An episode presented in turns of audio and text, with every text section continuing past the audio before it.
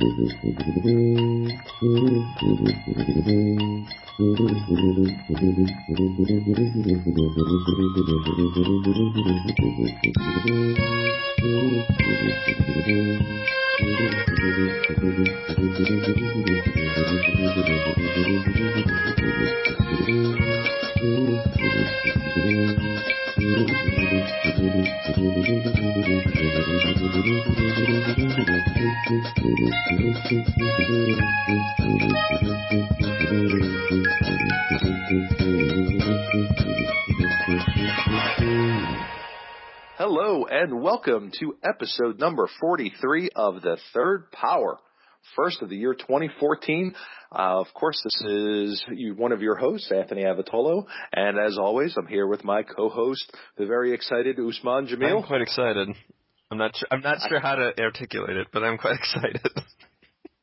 I can tell you're already giggling and no one's even said anything remotely funny yet. So, outstanding. Well, we're here uh, in the new year, and uh, we've uh, decided we're gonna we're gonna just do some talking about colors. When we reached out to you guys and uh, asked for some ideas as far as uh, what to cover, uh, you guys. Um, and I know I like them when, when I've heard other podcasts do them. Just kind of review the colors and uh, and you know what it, what it does well, what it doesn't do well, and, and just kind of talk about them in general. Yeah, that works. I thought it was a nice idea. I'm like, sure, let's uh, and figure you know, WUBRG order. Might as well start with white. Yes, start with white for sure. It's kind of hard not to do it in WUBRG order. I did the. Uh, uh, hopefully, you guys will be seeing my uh, recently submitted Modern Cube articles, and I said the exact same thing. On you know, I said I'm, I'm doing them in WUBRG order. I can't. It's it's hard for me not to. Yeah, you know, pretty much. When thinking about what order I should do things, so Today we'll be talking all about the white cards uh, and white power. Not that way, you sickos. I was kind of I was, wondering if like if that was gonna happen. Be like that Dave Chappelle episode. White power. Did you ever see that like children's book? It was like about it was called like White Flower or something. No. So it was about it was like this children's book and it was inspired by like when the Klan went to some I don't know some it, they were like marching or something. And so, Okay. oh man, I should probably link it in the show notes, but like, uh, so they had like, you know, they were going, they were like white power, white power, and like, so there was these, the, the people in the town like dressed up like clowns. And it was done in like a children's book, so it was all rhymey and whatever. It was like, Oh. and then they were like, so they were chanting like white power and they were like putting their ear up and listening. It's like, oh, white flower. And they like threw like a bunch of like, uh, flour into the air and stuff like that. And then the, then they were un- the, the Klans people were unhappy and they were like, they were chanting again. It's like, oh, wife power or something like that. And then, So, so wait. So there's a children's book about the KKK. yeah, it's a, I, I forget what it's called, but yeah, it's a, it's a, it was, you know, kind of making fun of them. Um, I'll see if I can find. That's insane. Yeah, it was, it was about a couple of years ago. Let's see, white. Yeah, I think it's called White Flower. Yeah, it's called White Flower. And there's, like wow. there's a reading of it on YouTube. I'll probably link to that. But it's like they go through the pages and it's the writer or some guy. I think it's the writer like reading through it. There was a Kickstarter for it. It looks like last year, to March 2012, or I guess two years ago. It doesn't feel like That's yeah, insane. it's pretty, it's pretty awesome. Yeah. Wow. All right. well, well, with that in mind, we'll uh, start our episode just like we do all the rest with a crack a pack. And uh, today we're going to use Usman's cube, All right. which is how big? 450? Uh, 460. 470. Well, yeah, yeah. Sorry, 460. Oh, I don't care. Whatever. 450-ish power. Yeah. Has cards. All right. First card. Are you typing or am I I'll typing? I'm, I'm typing. You you have the the very difficult job of reading card It's very names. diff- so I will. It's very in. difficult. Uh, the first card, Reckless Charge, which I had signed by now President R&D member Jon Loucks. Did I ever tell you why? Yes. Alright. Yes. Should tell everybody else. Okay, why. so there was this MotoCube video, which, um, you know, like John and Marshall from Limited Resources joined, and I'm like, okay, I've got to get in there, and I did. And I was like, ended up a white, red Boros deck, and I had Reckless Charge in my sideboard, so I play game one. He's he's Jund, and I get crushed. So I'm like, well, I need to be the burn deck. So I sided in Reckless Charge, and then you know he stabilizes, stabilizes, stabilizes. He's at five, and I play like two drop Reckless Charge, kill him. And then game three goes along, you know, he uh, wraths the board, you know, we kind of do our thing. I Wheel of Fortune, do the early game thing. He starts to stabilize a little bit more, and then he doesn't attack, um, puts me at like a super low life total. Uh, Kelvin Champion, Lil Cathar, Reckless Charge, kill you. and he was like, man. I'm like, yup. And I think I was texting Marshall. I'm like, "Hey, could you have John sign this reckless charge?" And he was like laughing. Nice. And he did, because cause I'm a horrible human being.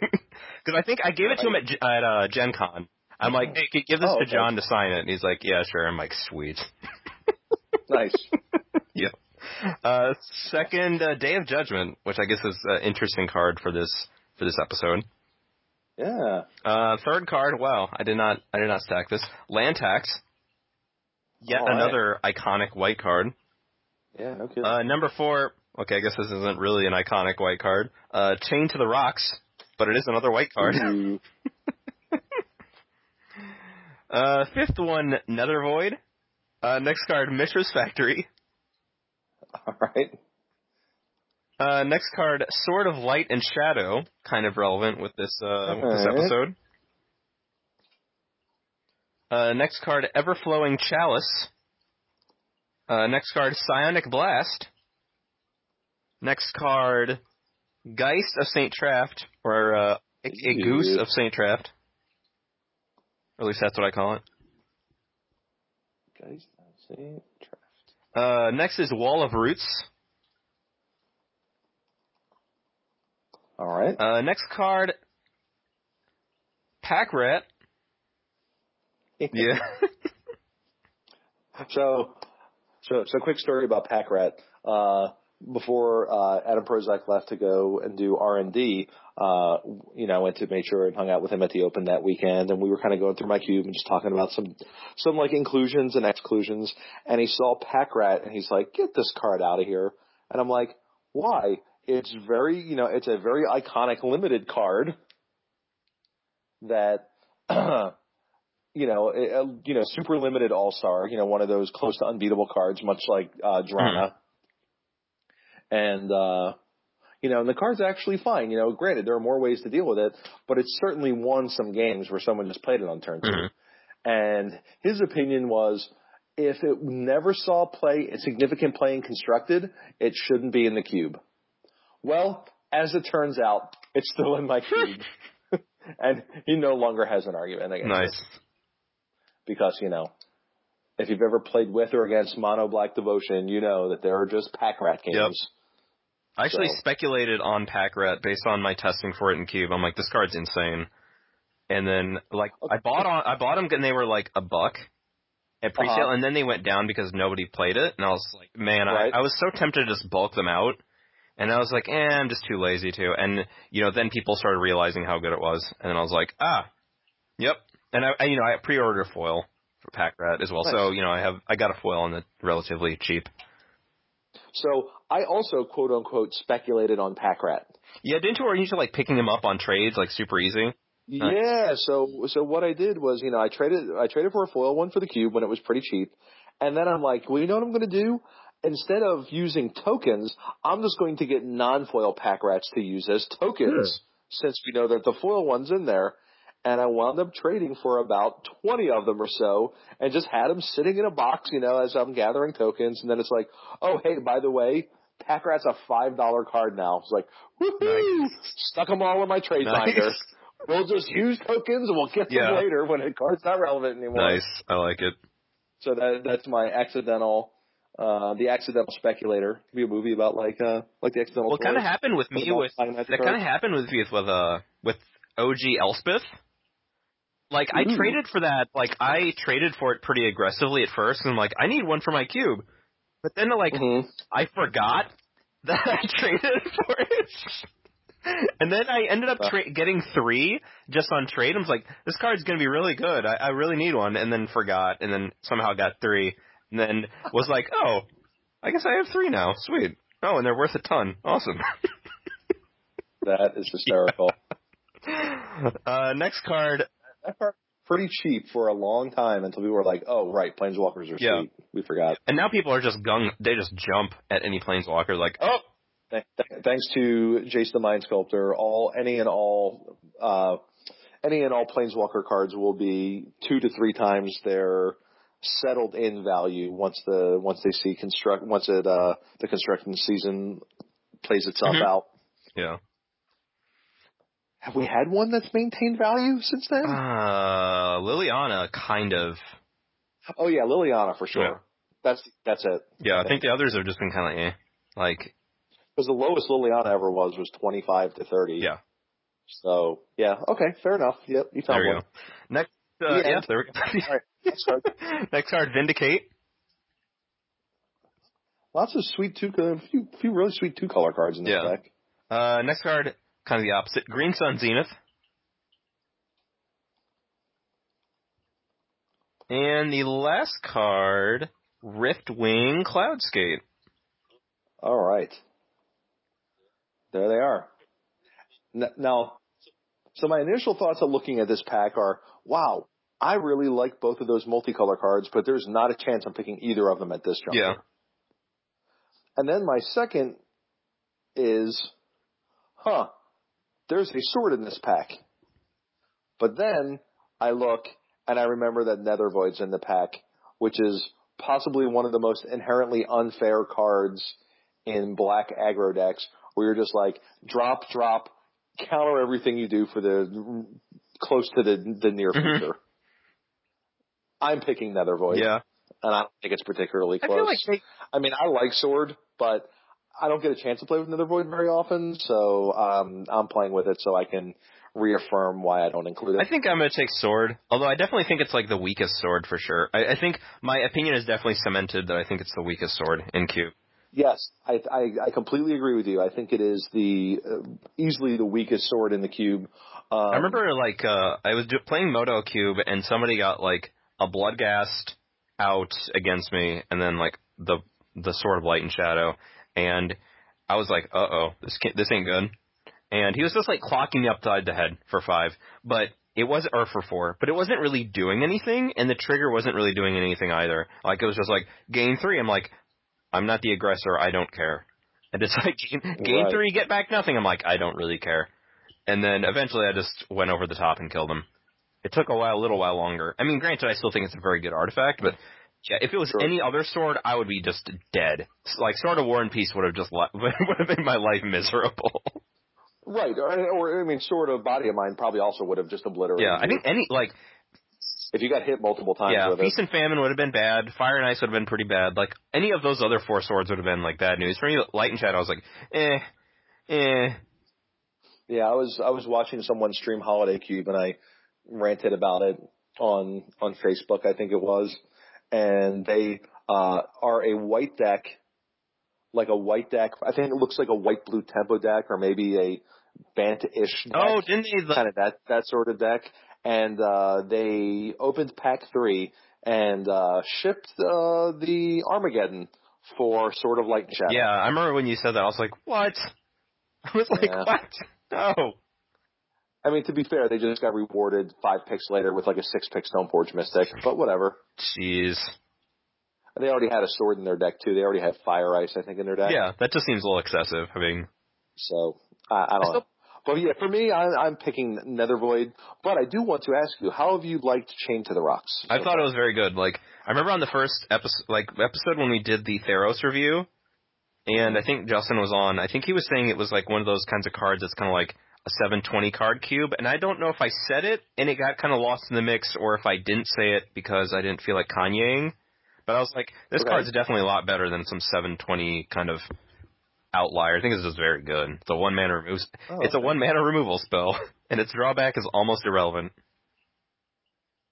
Oh. Yeah, it's it's definitely it's definitely pretty sweet. Like even if it just gets something out of the way, and if it somehow dies, it's like well, you just gain a ton of tempo, and it's like especially if people are trying to just cheat dumb things in a play or trying to be like, oh, I guess I'll cast this Titan. It's like okay, I guess I'll change to some rocks Right, or right, something. right. But I'm a bit. I'm a. yeah, I, I certainly like the concept of the oh, card. the concept's insane. Yeah, and I think I was like, I think Anthony, uh, we were talking about this before the episode, but I I got a bunch of foils um when Star City was doing their sale, and this was one of the Uh-huh. ones I got um on that sale. It was like I forget how much with the with the uh, store because they had like the ten percent discount on everything. But I was like, yeah, pick one up because it's gonna be good. I don't know if it's gonna last. It's definitely my weakest Boros card, so I don't know if it's gonna last if there's like enemy gods or whatever, like there are for the allied Mhm. gods. Did you ever hear about you know about that? Mhm. Yeah, I don't know if, if there's any enemy gods, depending how good it is. Like I don't know if it's gonna last, but you know it's it's a solid card. Sure. I mean, the the the concept seems very uh, relevant to me. Um, uh, sorry, I have to type something here real quick. I just remembered.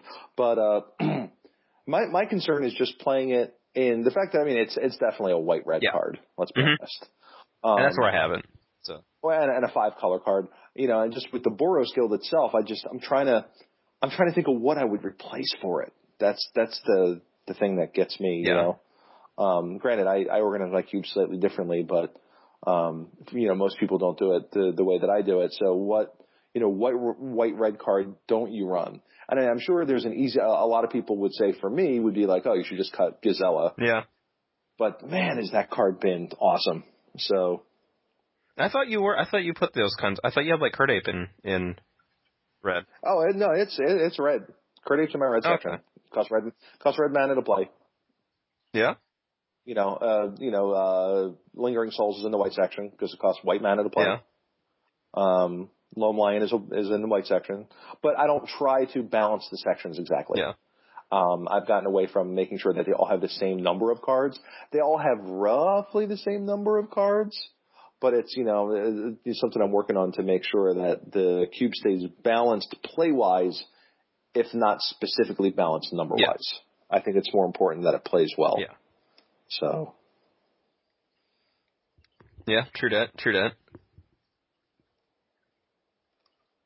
so so yeah, that's uh that's kind of the way I look at it. Anyway, so cool. Uh, Nether Void for me, sword for you. Hard to argue with each one, I yeah. think. I could go either way. It's And I mean, and I, I could feel like there are certainly days where I might, you know, because there, as a, as being a casual format, there are certainly days where you feel a little more fun policey, or days where you feel a little more, you know, I want to build a crazy ramp deck, or I want to do, you know, you want to play a certain style of deck. And so I could see myself taking uh on, on a on one of those kind of days. You know, I really want to play a tempo deck, then I might take a Geist of Saint Traft. Mhm. But you know, even then, like Sword of Light and Shadow is probably better than the Geist. yeah. So, you know, or uh if I wanted to play a ramp deck, you know, if I feel rampy and I want to just jam the ramp deck, maybe I take Wall Roots. Or like a green But- sun or something. Right, right. But for me, that's what I'm that's what I'm gonna do. All right. All right, That works. cool. Why don't we? Uh, we've we've gotten a couple of spoilers so far for Born of the Gods. Um, personally, haven't been too impressed with them, but let's say uh, they're, they're, let's go over them here. they're all quick. mostly terrible. So there's the the new spell, and I, I I don't remember what exactly it's called. You probably know better than I do, but it's a one red red red. Deal five damage to target creature or target planeswalker. Yeah. And if you cast it on your turn, it's an instant. If you cast it on your turn, scry two. Yeah, and I think it's roughly translated as like dire flames or something like that. I don't know. Yeah, someone I'm trying to uh, think. Someone in one of the groups that I'm in uh, said translated that nefarious burn Oh yeah, yeah. I've heard that one. or nef- nefarious flame or nefarious, but but burn it seems to be the what they said. But yeah, I just bleh. like. So here, you know, here's the thing about that card. You have to compete with all the other white cards in cube that have ever been printed. So Or red cards. if it if, if to me right i mean it's just if it if if it's not you know if it doesn't go to the face like no you know if, you know and i'm going to say this in my uh write up so you better not steal it But for uh, for me, basically for burn spells or red damage spells, uh, if there's if there's no face, there's no space for it. No face, no space. Yeah, I think I can. I mean, I am not at all interested. There's that other X spell that deals damage to all the creatures and planeswalkers. Oh. Not interested in that card Comet either. Storm, yeah, that card, no, Yeah. no good. Was it Comet Storm? No, that was. Uh, isn't there another one? Oh? Magma something? Magma. Yeah. Oh man, I don't know. I know it's not Magma Burst because that was a card from uh, Invasion. No, that's the one where you get to sack a land and kill two creatures. That was absurd and Yeah, that's the card seems insane. There was the there was the black there was the red one where you got to kill two creatures by sacking a land. And then there was the blue one where you got to bounce two things by sacking a land. oh, Both of those cards were absolutely absurd at common and invasion. yeah. I don't know draft. how that card was a common Rushing River. Yeah, Rushing River was insane. I think it's Magma Quake. Yeah, I think it's Magma, Magma Quake. Quake, Yeah, that's it. God, that card is so bad. Like, Right, but you know, I just feel like no no face no face. I don't I don't think I have any red. br- I mean, maybe. Maybe I'm a liar. Maybe I do have like one spell that doesn't do damage to the. I'm looking through my cube to see if there's any kind of direct damage, like kind of red spells. Like, do you have Wildfire? Because I mean, that was modern. I do, but that's a that's an LD spell more than it is a that's an LD spell and a True. sweeper. I don't really consider that a burn spell. Yeah, Like that card's not good enough if it doesn't blow up four lands. for sure. Yeah, uh, like I'm going through my cubes. Oh, okay, okay. There is one. I apologize. I do have one. Well, Mizzium Mortars. ah, yeah, yeah, right on. Yeah, Mortars is pretty good. But Mortars is a lot of damage for not that much mana with an absolute backbreaking larger mode. Yeah, like I, I don't see that as this one. This is just a Red's bad version of Heroes. yeah, that's what I, I remember when I first uh, found out about it. It was posted on Reddit, and it was posted just like deal four or deal five, scry two. I'm like, eh, maybe, maybe. Oh yeah, if that card was four Sure. mana, five somewhere, Scry two, I would. Yeah, and then it was like, if only on your turn. I was like, what? I was like, what is this? Like, I don't know. I was like, I was like petting the cat or something. I was like hanging out with the cat or something when I was going on. Is that a euphemism? No, no. Oh, okay. But yeah, I was, I was like, what? This card, I was like, scry two only if done on your turn. And I was like, what? Seriously? No. I was like, this deal just keeps getting worse. right. Right. Keeps getting worse and worse. Next thing you know, the four three is going to become a four one. Yeah. And the color, the, the intensity on that cost, like, Hero's Downfall isn't, like, the difference between two colored mana and three mana is, And three. Right. Two out of three is a far cry from three out of four. yeah. Would you say uh, Hell's Thunder is a better Planeswalker killer than that card? I mean, I think Hell's Thunder is just a better card. Yeah. But I mean, just at that, at that specific role, would you say it's better? I mean, I guess. The problem is, is like, I mean, you still have. I mean, probably not. Not as a straight up planeswalker killer. I don't think it is because the fact is, is that a lot of the other colors can deal with the can protect their planeswalker from a Hellstone. Yeah. Where really only blue can protect it from a hero's downfall or from the nefarious burn or whatever this thing is Mhm. called. Um, that's the way I, I, I think. And it does, you know, it does more. Yeah, it's a slightly, it's one additional mana. Um, but no, I, I mean, it is definitely a better planeswalker killer. I Yeah. think. Um, for a variety of reasons, it doesn't make it Better.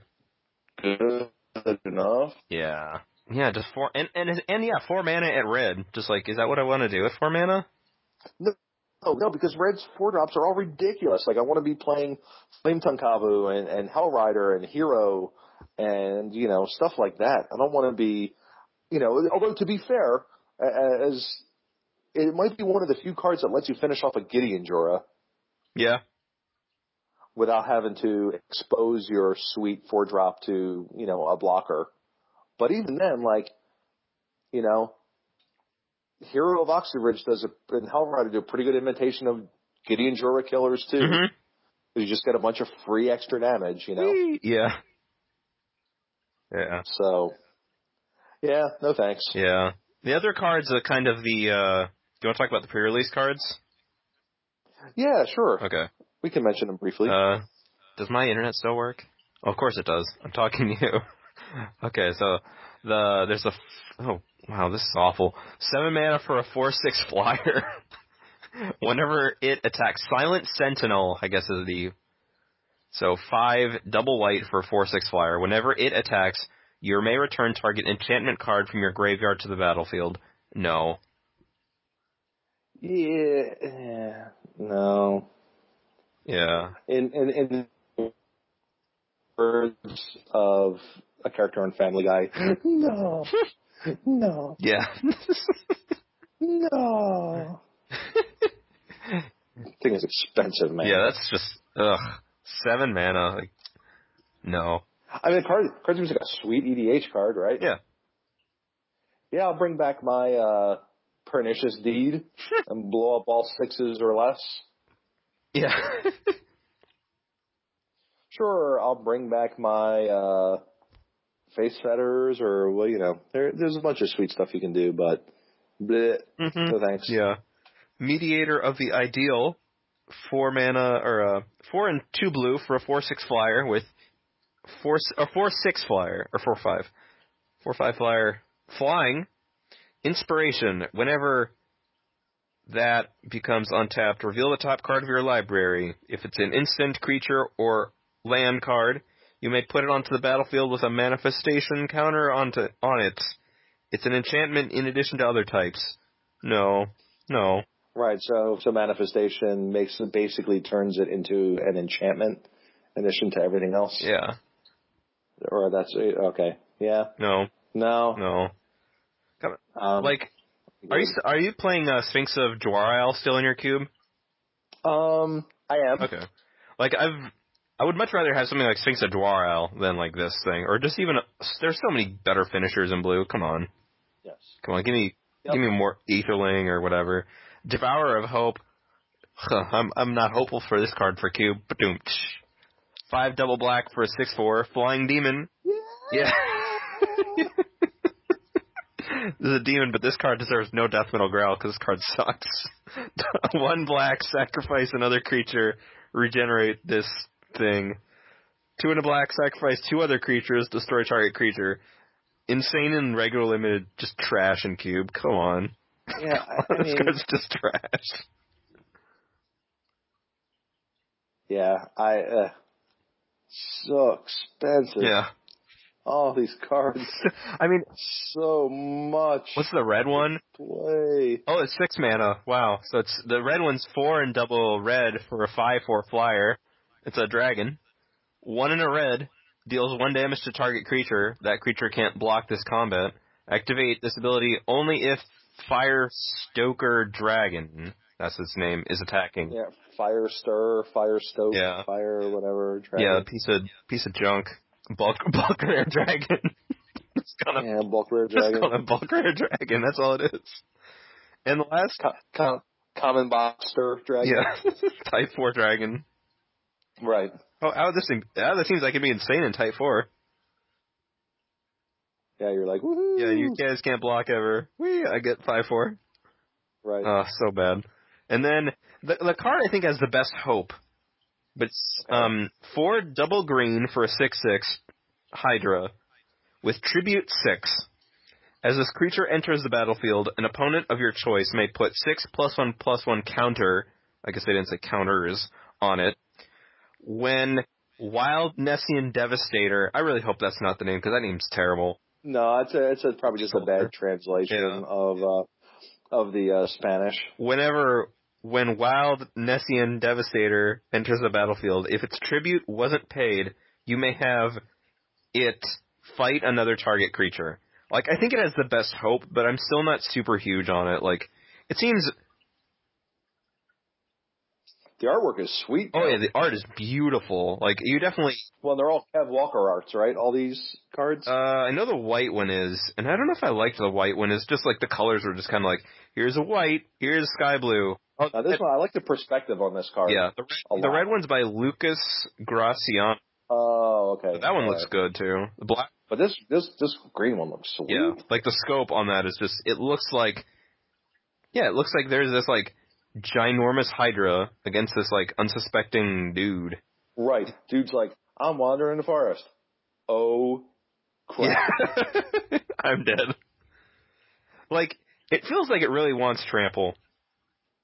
Is the guy kneeling? It'd be sweet if he was paying tribute, so that's why it's not fighting him. Oh, whoa, that would be Ah, heady stuff, right? Eddie. Was that a pun?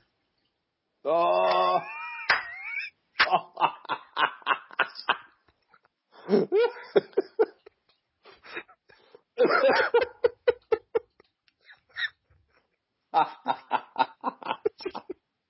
wow.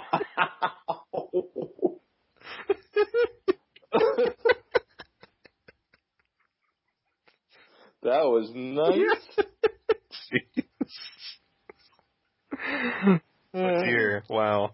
Oh, is it warm in here? I like it. Oh. oh, the listeners are like, oh my god, shut up. Yes, like. And I was like, maybe I should cut some of the laughter out and post. I'm like, no. Hello. Okay, I guess that was Skype's way of saying like Right, that was his way of saying, hey, move on. it's like the cane, like on those like comedy and like they have somebody on stage and like they have the cane like take somebody off.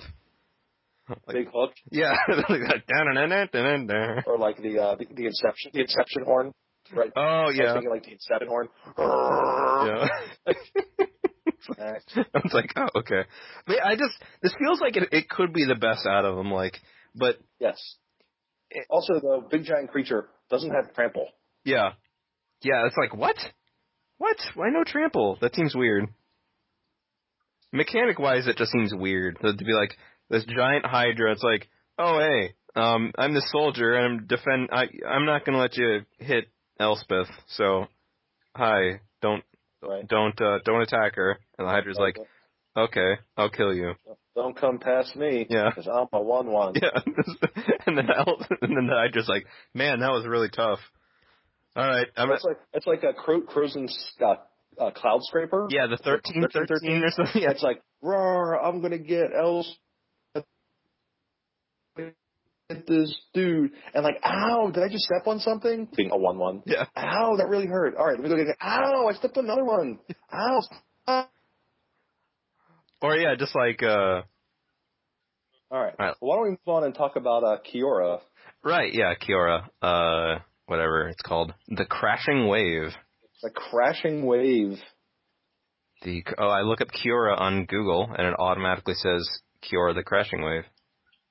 Well, it is a uh, much like we mentioned in our that we both mentioned in our wishes for 2013 at the end of our last episode about how I said I would like uh, you know a blue green card, Yeah, that was and that you was said and you said, well, there's this planeswalker coming out, and that might be blue green. Yeah, and I was like, it's probably going to come out in this set because it didn't. It probably wasn't. It didn't come out in Gatecrash because they didn't feel like it.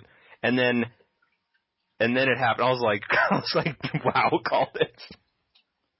Yeah. That was pretty insane. So, Kiora the Crashing Wave, two green, blue, uh, starting loyalty of only two, uh, plus one until your next turn, prevent all damage that would be dealt to and dealt by target permanent and opponent controls. Uh, minus one, draw a card, and you may play an additional land this turn. Uh, so, uh, explore. And minus five, you get an emblem with, at the beginning of your end step, put a 9-9 blue cracker, I mean kraken creature, sorry I got carried away with the white powder, yeah, um, creature token onto the battlefield. So the first time I read this, I didn't realize it was an emblem. I just thought it was put a 9-9. I'm like, that's not very good. yeah. And then the second time I read it, I went, oh, oh. Yeah, it's like- you get one every turn. Oh, okay. It's like, well, you do get a nine nine. You just you just keep getting them. you just keep getting nine nines. Yeah. So, okay. So this card seems pretty sweet against non-red decks. Yeah, Um, the fact that you, it's in, in cube, it's going to be real hard to protect against, you know, any red deck. There are so few red, uh, spells that deal less than three. Yeah, Um, and a lot of them deal two that don't. So you're like, are you just like play it plus one it? right. I mean, you absolutely have to, you know, to plus one it, but even then, it doesn't matter. I mean, still, it's going to have. They, there's no chance to respond until they get until it gets to three. Yeah, But, but you know, the the amount of cards that don't have the capability of doing three are, or, or you know, at, at an early point in game, basically, are uh, burst lightning, which can, if you kick it. Mhm. So I guess depending on when you play it, it can certainly deal with it.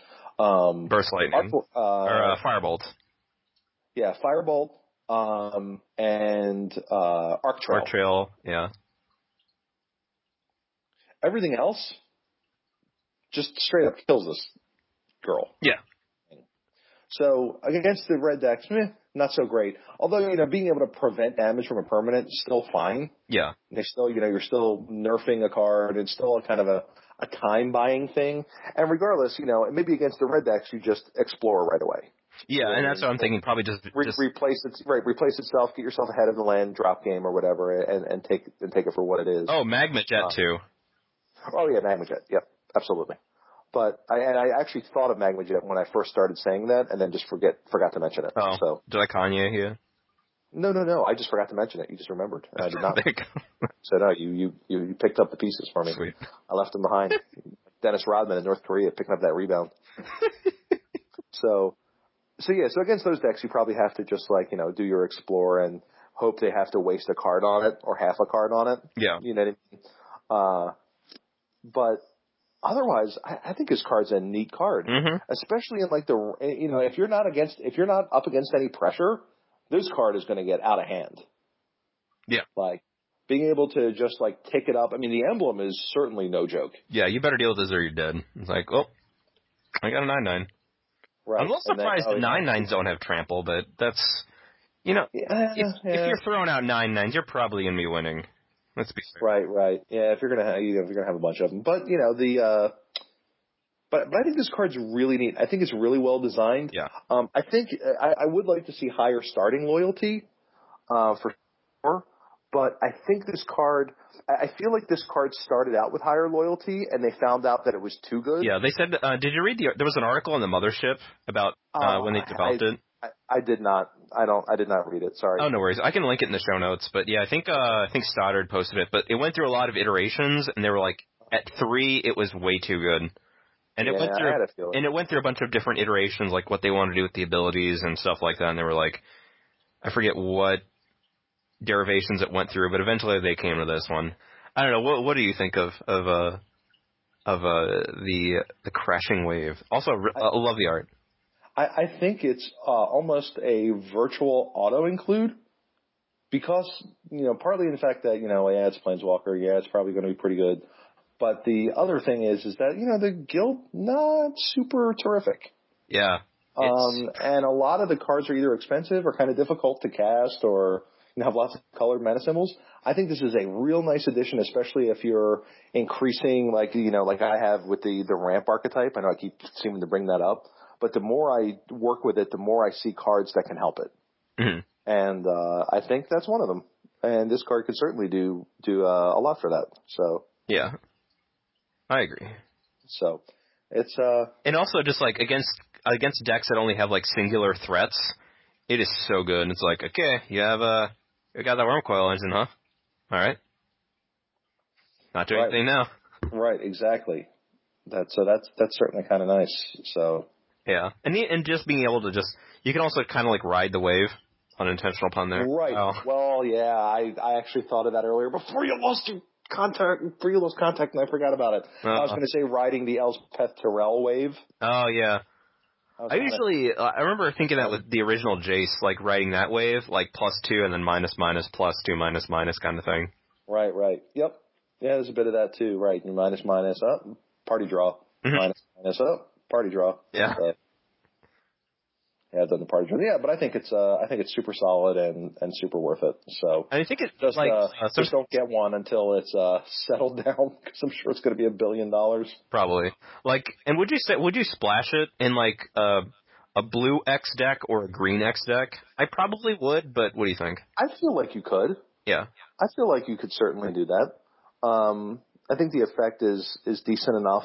It's a it's there you know it has good spells to recast basically, hmm and uh, the fact that it prevents damage from permanents I think is also interesting. Yeah, like nice Cursed Scroll. Right, like Uh oh. no no no. I'm Oh no, I, th- I thought it disconnected. I was like, oh no, not again. No, no, no. I was, I was sorry. I was, I paused in the middle of my sentence because I wanted to, uh, to look it up. Um, Although like they can respond to it, like you can't permanently shut it down, but it does like. It, like they can do it in response, so I guess it isn't like the worst, the best thing against that, but like, but however, but for like, for example, you could be like, you're Ajani Vengeance. yeah, And since they can only, you know, that, that's a corner case, they can only use it on their turn. It's not dealing damage.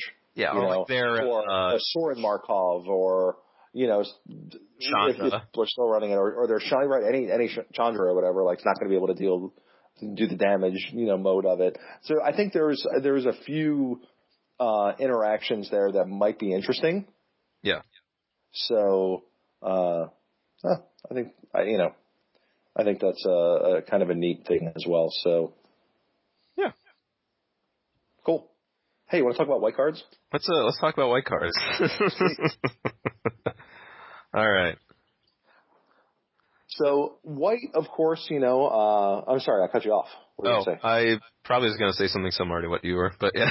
Oh, I was going to say, okay, well, we can, you know, as far as white goes, um, we can, you know, as we do these color reviews, uh, of course, if there's, you know, uh, a topic you guys want to hear about specifically that we address for each color, um, I think, you know, we, can discuss its kind of its general roles, like what, uh, what it does as a color, right? Like what it's good at doing, uh, what kind of, uh, what does it do primarily? What does it do as a support role?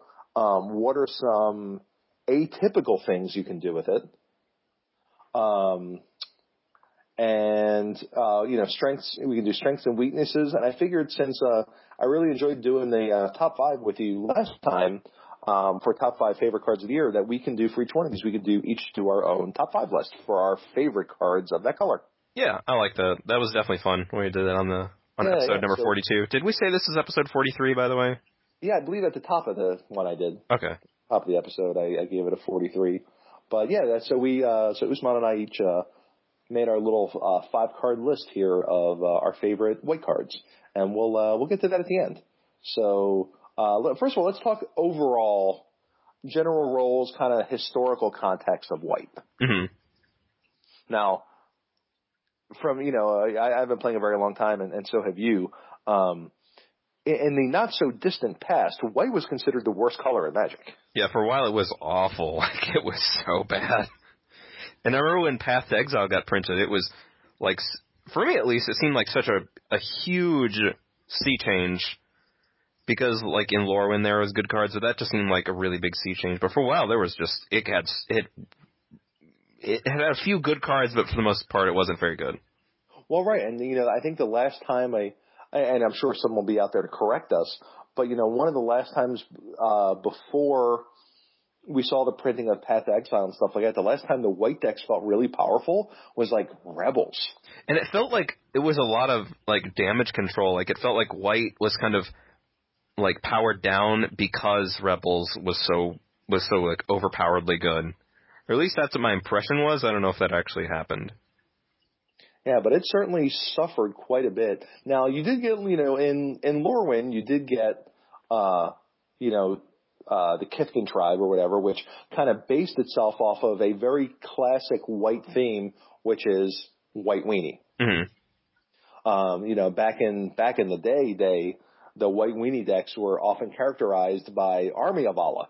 Yeah, Crusade, kind of. And that was like Crusade, right? that was probably like when I was a kid. That was probably my favorite deck was White Weenie. Like that was that was my jam. Right. So, and you know, Army of Allahs were I remember them being very expensive cards because of how great that card was. You know, hmm uh, and so you know, and, and when I think of white, I think of you know, I think of the early days of White Weenie, Army of Allah, you know, stuff like that. Uh, and then and then you know, past that, it was still like White Weenie was still kind of a, for the most part, a, a popular theme, right? We've always had, uh, we have a, a long and storied history of two-two first strikers for White White.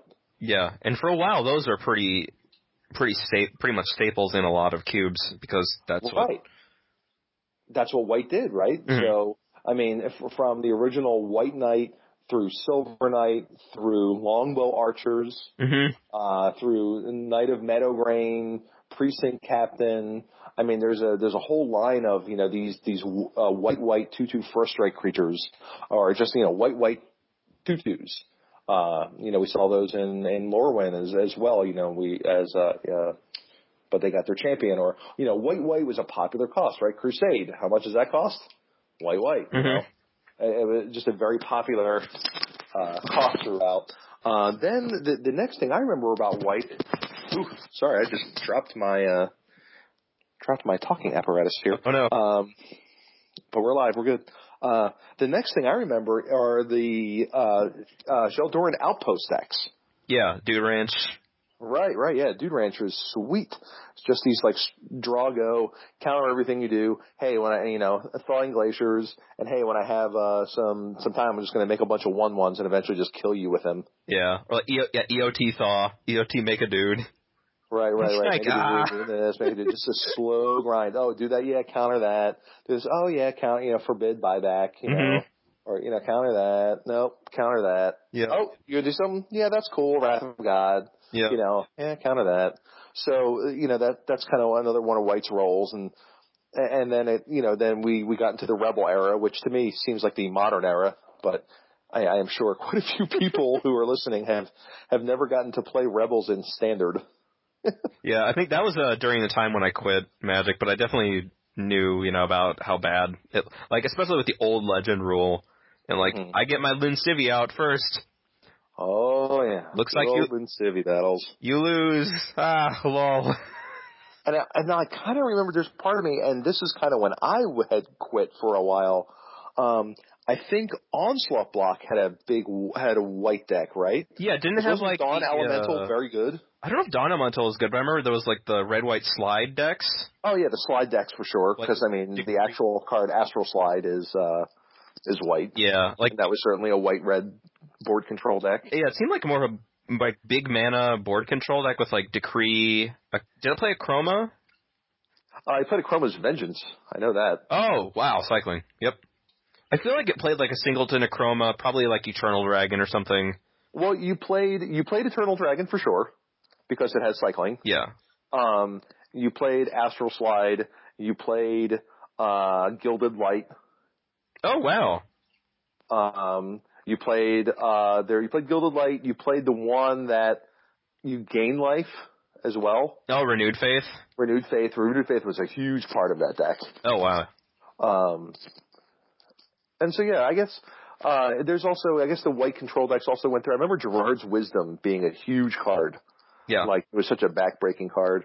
And then I guess we've had in in recent months, um, well in recent ye- not months I should say years.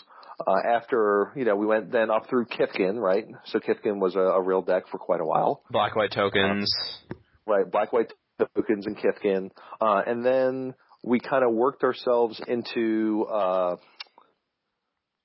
shoot. I just totally lost my train of thought. Blue white control. By by you saying black white tokens, my thought went completely out of my head. Uh oh. I was just like, oh yeah, Did I tie the Hollis color out or something? what was the well? There, there were there were was other Boat brew. white, but there was another mono white deck that came after at that time. I'm completely drawing a blank. Soul Sisters? Well, no, um, well, I can think of the, the the most current iteration. You know, in Legacy, we're talking about uh, death and taxes. Yeah. Yeah. But before then, in Standard, uh, Standard or what am I thinking of? Oh, uh, uh, reveal your hand and gain. oh, like, Martyr. like, it's Martyr. Thank you. Yeah. Okay. Yeah. So and, you know, and that's that's kind of where you know the white you know was has been proactive in, in those kind of ways. So I guess yeah, Soul Sisters became was a precursor, I guess, of the Martyr deck, and but Martyr was also a good card for a while. But you know, it's those cards kind of all like hover around the identity, but White's always kind of been good at making tokens. yeah. You know, that's the, that's one one theme we see we, we see coming back. You know, between Dude Ranch and Sacred Mesa, and you know, uh, Even like Boat Brew, and it had like played things like Cloud Goat and right, right, Gang. Cloud Goat. You're right, exactly. Although Siege Gang is not white, Yeah. but so yeah, Close I, I. I get the point. Yeah, yeah. So, and so now we're at a point, you know, in Cube, whatever. So we see we've gotten, you know, we have a lot of like aggressive type strategies. You know, where that typical white weenie. Uh, or token strategies like Overwhelm. And then on the complete opposite end of the spectrum, we have a lot of control cards too. Because, you know, we have this, we have a, you know, uh, for a while there, every block had its own Wrath variant. hmm Yeah. Whether that was Kirtar's Wrath or, um, what was the one, Retribution of the Meek? Was that the one where it was like stop hitting yourself? No, that was the one from Mass Block. That Yeah. was, uh, wa- uh, something wave. Um, Retribution wave or something? no, no, uh, uh, let me think. Where each creature did damage to itself equal to its power. yeah. Yeah, that was Wave of Ret- Wave of Reckoning? Wave of Reckoning. That's it. Wave of Huh. Reckoning. Alright. Yeah, that card was sweet. Stop hitting it. Stop hitting yourself. Stop hitting yourself. Well, we've always kind of had a white wrath variant, you know. Pl- even now, you know, planar cleansing, right? Yeah.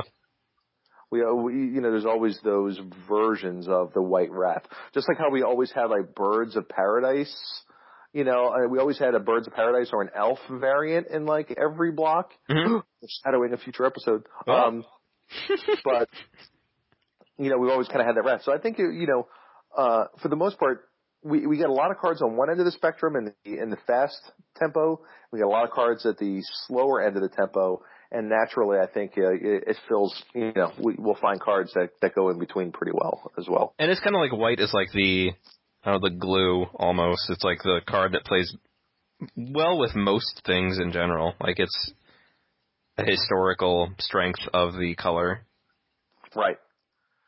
Yeah, as where, say, for example, a, a color like red, you know, a lot of times, you know, the the first deck that what's the first deck that gets made in every single format, Yeah, exactly. Mono or yeah. right? Like, screw those other colors. I don't need their help. Yeah. You know, playing red cards. I, I mean, for now, the first time in how many years, there's a great Inkwell Looter cartoon. I think it was Inkwell Looter, or uh no, it wasn't Inkwell Looter. It was. Unless he draws, it. there's one. There's like a uh, a web comic, an MTG web comic. Is it like cardboard crack? Yeah. Okay. And it's uh and it's like an awards, you know, like in sports arenas they hang banners, Mm-hmm. and it's like the mono black banner, and it's and it's got like and they're raising a banner, and like you know it's like 1990 what you know 1990 like necropotence or 1994 or like 95 necropotence, hmm and then like it's like. And then there's, you know, mono black control, you know, during, you know, 19, Odyssey or something.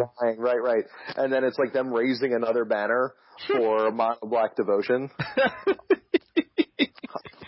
I'll, I like uh, it. I'll see if I can. Uh, I'll see if I can find it uh, as we're talking. But so you know, but you know, a lot of times the mono white, not the uh, not the first thing everyone's uh, It's chomping at the bit to make. You It know, seemed like that was the way it used to be. Like I think during Time Spiral, it seemed like a bunch of people were trying to make like a mono white deck. Mhm. I think when Time Spiral came out with Time Spiral and Lorwyn, they were like, ah, yeah, let's make mono white. I don't know what it gained in Time Spiral though, to be honest. Yeah, I don't know. Maybe Griffin Guide actually. Maybe Griffin Sure. Guide. Yeah, I guess that maybe. I don't know. you had, you had uh, the split second Crusade guy. Oh Yeah. yeah, Celestial Crusader. Uh, Yeah, that guy was uh, that guy was a card. so, yeah. I cannot. I, I'm gonna have to. I'm gonna have to. I don't think it's cardboard crack. I think it's a different. Because cardboard crack, I think is just a black and white. Yeah, it's a black and white one. Right now, this is actually color. It's like blue based. Uh, was it like Polish tamales? But usually he just No, no, no. It was, it was certainly not him. Okay, I want to say it looked like Inkwell's uh, artwork. it might be. With these whole disconnect issues, I don't feel like going to any. I'm just very scared to go to any non like sites that I don't need to. Like I, I don't want That's to. right. I'll, I'll, I'll find it. I'll find it for sure. I am, I am pretty sure that a friend of mine, uh, linked me to it through Facebook, Uh, so I can I can look at our chat history, and I should be able to. Uh, that works. I, I'm I'm going to see if uh, I can put it. Uh, let's see. All right. Well, let's. While I'm looking for this, uh, so historically, that's where. I think in Cube, its main two roles are as the aggro color, right? Uh, often in combination, you know, often in combination with with red or black. Um, although you've seen iterations of other ones, um, and of course, it's combination with as a control color, um, most especially like blue white, for example. Mhm. Like blue white's a real classic control combination. Uh, black white is a good like board control combination. You know, the Esper decks have have come a long way. So, so that's kind of where I think uh, th- those two roles are. I think those are two things that it does. Uh, th- that its roles that it fills pretty well. hmm Um, what do you think? Yeah, I I agree. It tends to do those roles. It, it feels like it's yeah. That's what I usually tend to think of as white is either the white aggressive deck or the white X either blue white control or like the board control deck, like the red white kind of wildfire slash boat brew kind of deck. Mm. And I think that's what it generally does. Although like it's generally a very flexible color, which is which I think which I hope like black gets more of in the future. You know, the ability to try to play all sides of the field. Mm-hmm. Yeah, but it's it seems like black in theory is that, but it kind of fails at doing that. Mm. I don't know. What do you think? Yeah, I the the white cards definitely. I feel like white is probably the friendliest color as far as playing with other colors. Yeah, that's true. That's kind of the. I, and I don't know how how true or not true that might be, but I feel that's kind of where it is. So, Yeah, I I like it.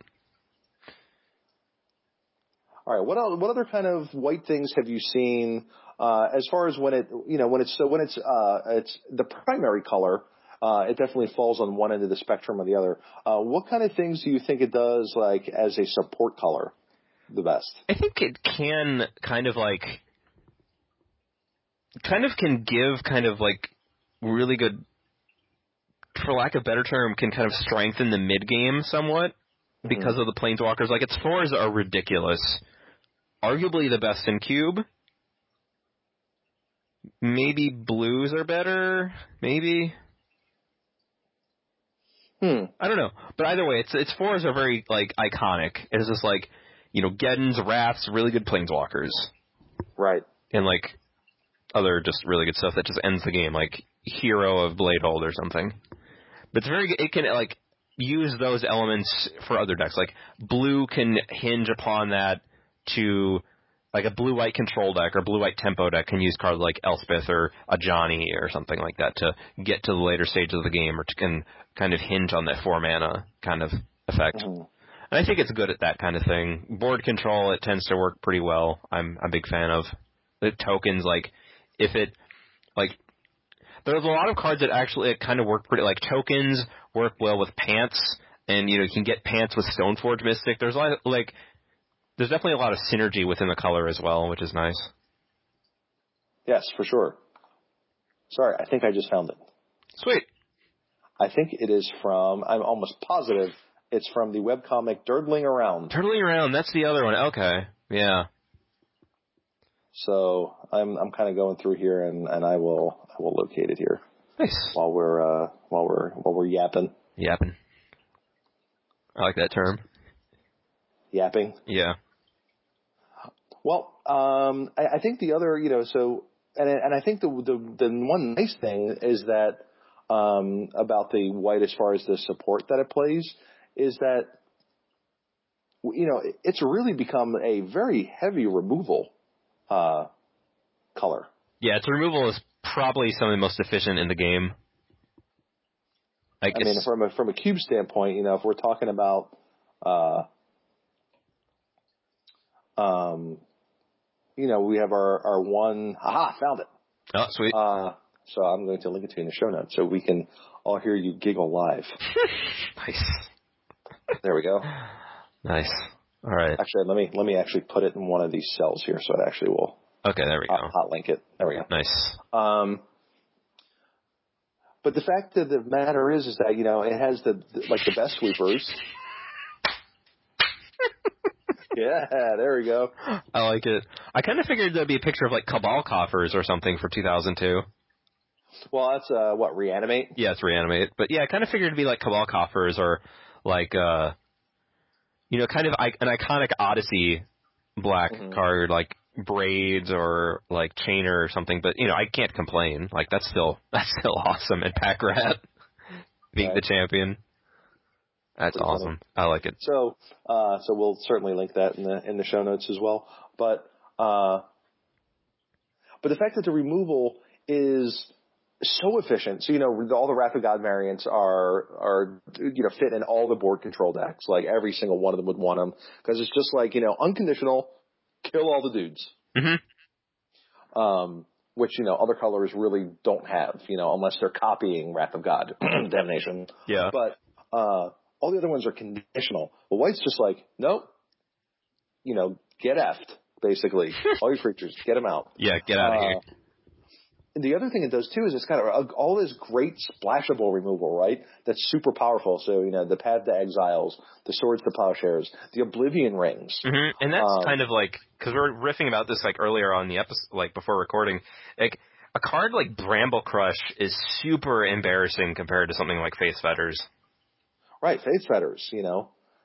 Which I was very amused at the conversation the other day on uh, on the Facebook Cube group when someone mentioned uh, uh, Jinxed Choker, and they're like, "Yeah, it's pretty good, but it's real awkward when someone Faith's Fetters it when it's in your possession." Oh, huh? Yeah. yeah. So, Wow. Wow. Yeah. That's uh that's kind of awkward. right, like activate it, Faith's Fetters. Here you go. Yeah. nice. But yeah, that's definitely um it, it and I think that's another thing that kind of was really good with Lorwyn and like that kind of time period with Lorwyn and Ravnica was its ability to deal with lots of things, like through cards like Faith's Fetters and O Ring and things like that. And it's one of the only colors too that, you know, I always thought it was interesting that white has multiple cards that get around like the Eldrazi protection, like the, uh, uh, protection from colored spell, you know, protection from spells, Mm-hmm. like from colored spells or whatever it is. It's like, well, but do you have protection from colored permanents? I Mm-hmm. don't think so. You know, and you have both that and Journey to Nowhere, which can take care of it, you know? Yeah. Or like the Oh man, what was I gonna say? I don't know, I got nothing. That's all right. Well, but that's certainly, and you know, kind of, well, we can curtail this into into uh, the strength and weakness argument. I think that's you know one of uh, White's big strengths is that um, it has, if you want them, White is the only color that has direct answers to all permanent types. hmm Yeah, unexpectedly absent is uh, like I'm a I love that card so much. Yeah, that card is sweet. I mean, sure, you have something you know absurd like Chaos Warp in red, but like traditionally, like what is red going to do about an uh, enchantment? Yeah, like a moat or something. It's like, Right. well, Right. Right. Like without having to play something awkward like anarchy or, you know, something like that. Um, but you know, what, what's, what's red going to do about an enchantment typically? What's black going to do about an artifact? hmm You know, or an enchantment really, for that matter. true. Um, you know, what, what is blue going to do about permanents already on the table if they need to be dead? hmm Not just You know. bounced. Not just, well, I'll pick it up again, or maybe I'll take control of it. hmm but there's very few that just like directly deal with you know with things where white has you know a, a very wide range of removal spells that just straight up deal with things unconditionally. And i mean sure red can deal with creatures but it's always kind of conditional right? I mean does does the card deal more damage than the creature has toughness? Hmm Like Baneslayer is like, uh, uh oh. yeah. Guess, what card doesn't care about what your power and toughness is? Path of Exile, Mhm. Oblivion Ring, Swords to Plowshares. Like, sure, yeah, gain some life, idiot. Yeah, like who cares? The guy's gone. yeah. you know, so there there's a few things you know with that, and, and white can deal with enchantments, and white can deal with uh, planeswalkers, and white can deal with artifacts, and you know, and white can deal with lands. Uh, so got a lot of range. hmm So I, I certainly think that's one of its good good things, and I also think that it uh, and correct me if I'm wrong, but I think you can. It, it does, even though we we typically see, you know, at one end of the spectrum or the other as far as the tempos, right? The aggressive deck or the control deck. I think it also has a lot of cards for the mid range deck too. I think it's it it, it can kind of play all speeds. Mm-hmm. Yeah. Because you wind up with things, you know, with these nice, you know, uh, three to five drops, you know, uh, Like that, a that like play uh, very well. like a Gideon, for example, is a good example, I guess. Right, right. You know, Gideon Gideon plays, you know, pretty well. Um, Cloudgoat Ranger, Yeah, Cloudgoat's probably yeah, a better example. Yeah. you know, plays very well in in, in both acts. You know, in both acts, can can stick into a lot of decks. Mhm. Oh, Swords to Plowshares. These removal spells we're exactly talking about fit in all the decks, right? So you know, you, you can certainly get a lot of mileage out of what you want out of the of the white decks. Yeah. So as far as and, like I said, and that that goes with along with our what you were saying earlier about uh, it. You know, we were talking about it playing best with all the colors, it being very flexible and you know being good at mostly everything. So Mhm. Yeah. I think it's probably. I'm wondering if it's aggressive creatures are the best or the second best to red. I'd probably say in terms of pure stats, probably the best. In terms of like the early dudes, like the ones through threes. Hmm. I, I think they're the best if you include staying on the table. Hmm.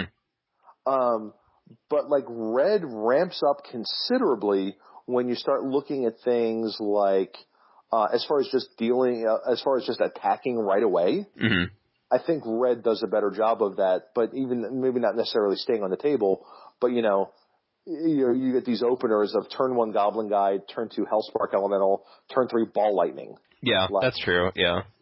Like you, you know, there white doesn't have anything. Yeah, I know it costs triple red or whatever, and a lot of people don't have it in their cube anymore. But like, there's nothing, or, or you know, blistering fire cat on turn four, or, you know, or all these other hasty four drops that we have. You know, th- there's there's not much that de- doesn't deal damage nearly as quickly as red does. So it's kind of hard to figure out exactly uh, what it is. But I think what white does really well is it has very good low drops with good static abilities on them. Yeah. What do you think of ball lightning in cube, by the way? I don't know. It's hard for me to cut it. It's such an iconic card Yeah. that was so good for so long. I, I, I have a hard time cutting it. I mean, is it worse than it was? Sure. But I also think that if we had to spell out a grand spectrum of each color and their drops at each mana cost, Mhm. I think red threes are one of the weaker spots. Yeah. Like black threes are up there. as far as Yeah. some of the some of the bad ones. Um, but I think red threes are probably uh, there, there's a lot of room for discussion on a, on what the best red threes are. Yeah, and I was kind of thinking about that recently, like uh Countryside Crusher and like Hell's Thunder and Cunning Spark Mage. I'm like, which of these do I would I want to run? Like which? I know you're a big fan of Countryside Crusher. Yeah, I just like the fact that it just guarantees you gas. Yeah. Um, it's you know the, it's a three three for three, so it's an it's an aggressive sized body. You can very easily make it you know set yourself up where it's going to be a minimum of four four for 3 Mhm. Um, all it takes is you know a single fetch land in your hand. Yeah, or like a waste or something. or a wasteland or, you know, any of that kind of stuff right away. Or, you know, the top of your deck might just make it a 7-7 on your first attack. hmm Um, certainly you can't play it if your deck needs four lands and you don't have the fourth one in hand. Yeah. So there, there is a little bit of that, but I find that that doesn't happen that often. Or it shouldn't in those kinds of decks. Right. Um, Like- you know, I just don't run into that thing very often. I'm just perfectly content to just having this giant dude. Yeah, like if you have like Okay. infinite five drops and six drops in your red aggro deck, you're doing it wrong. Right, right, exactly. Um, I mean, like I said, I, I happen to like them a lot, uh, just because it guarantees that, that gas afterwards. And literally, the only card that makes it super awkward is when they Faith Fetters it. Yeah, I remember doing like a two-headed giant one, and somebody uh went first turn Lotus Countryside Crusher, and eventually I just like face I um Faith's Fetters it, and then it was like, well, I cut off one head now, Right, and I was like, this match became a- really easy, and it was, and then they died. right, right, right.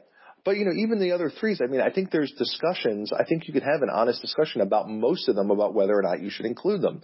I mean, you can you can I mean you can make an argument for not including Hell's Thunder. You can make an argument for not including Squee. You can make an argument for not including Chandra's Phoenix, even though I think that's closer to the top of the list of should probably be in there. Yeah. Um, I cut Fire Imp from my cube for a while Mhm. for underperforming. Uh, and, you know, eventually brought it back, but um, of just constantly being like, okay, well, I'm this aggressive deck and I'm playing against a control deck, and my only three drop in my hand is Fire Imp. Yeah, and They don't have creatures in play. Yeah, like, so I'm stuck here doing nothing, which I'm actually fine with having a Flame Tongue dead on turn four, way more than I'm okay having a Fire Imp dead in my hand on turn three. Yeah, it's a very awkward feeling. It's like, uh, well, it's so awesome when they play just a single creature. You're just like, oh, awesome, sweet, dead, Yeah. gotcha. yeah, nice, but- nice mana war.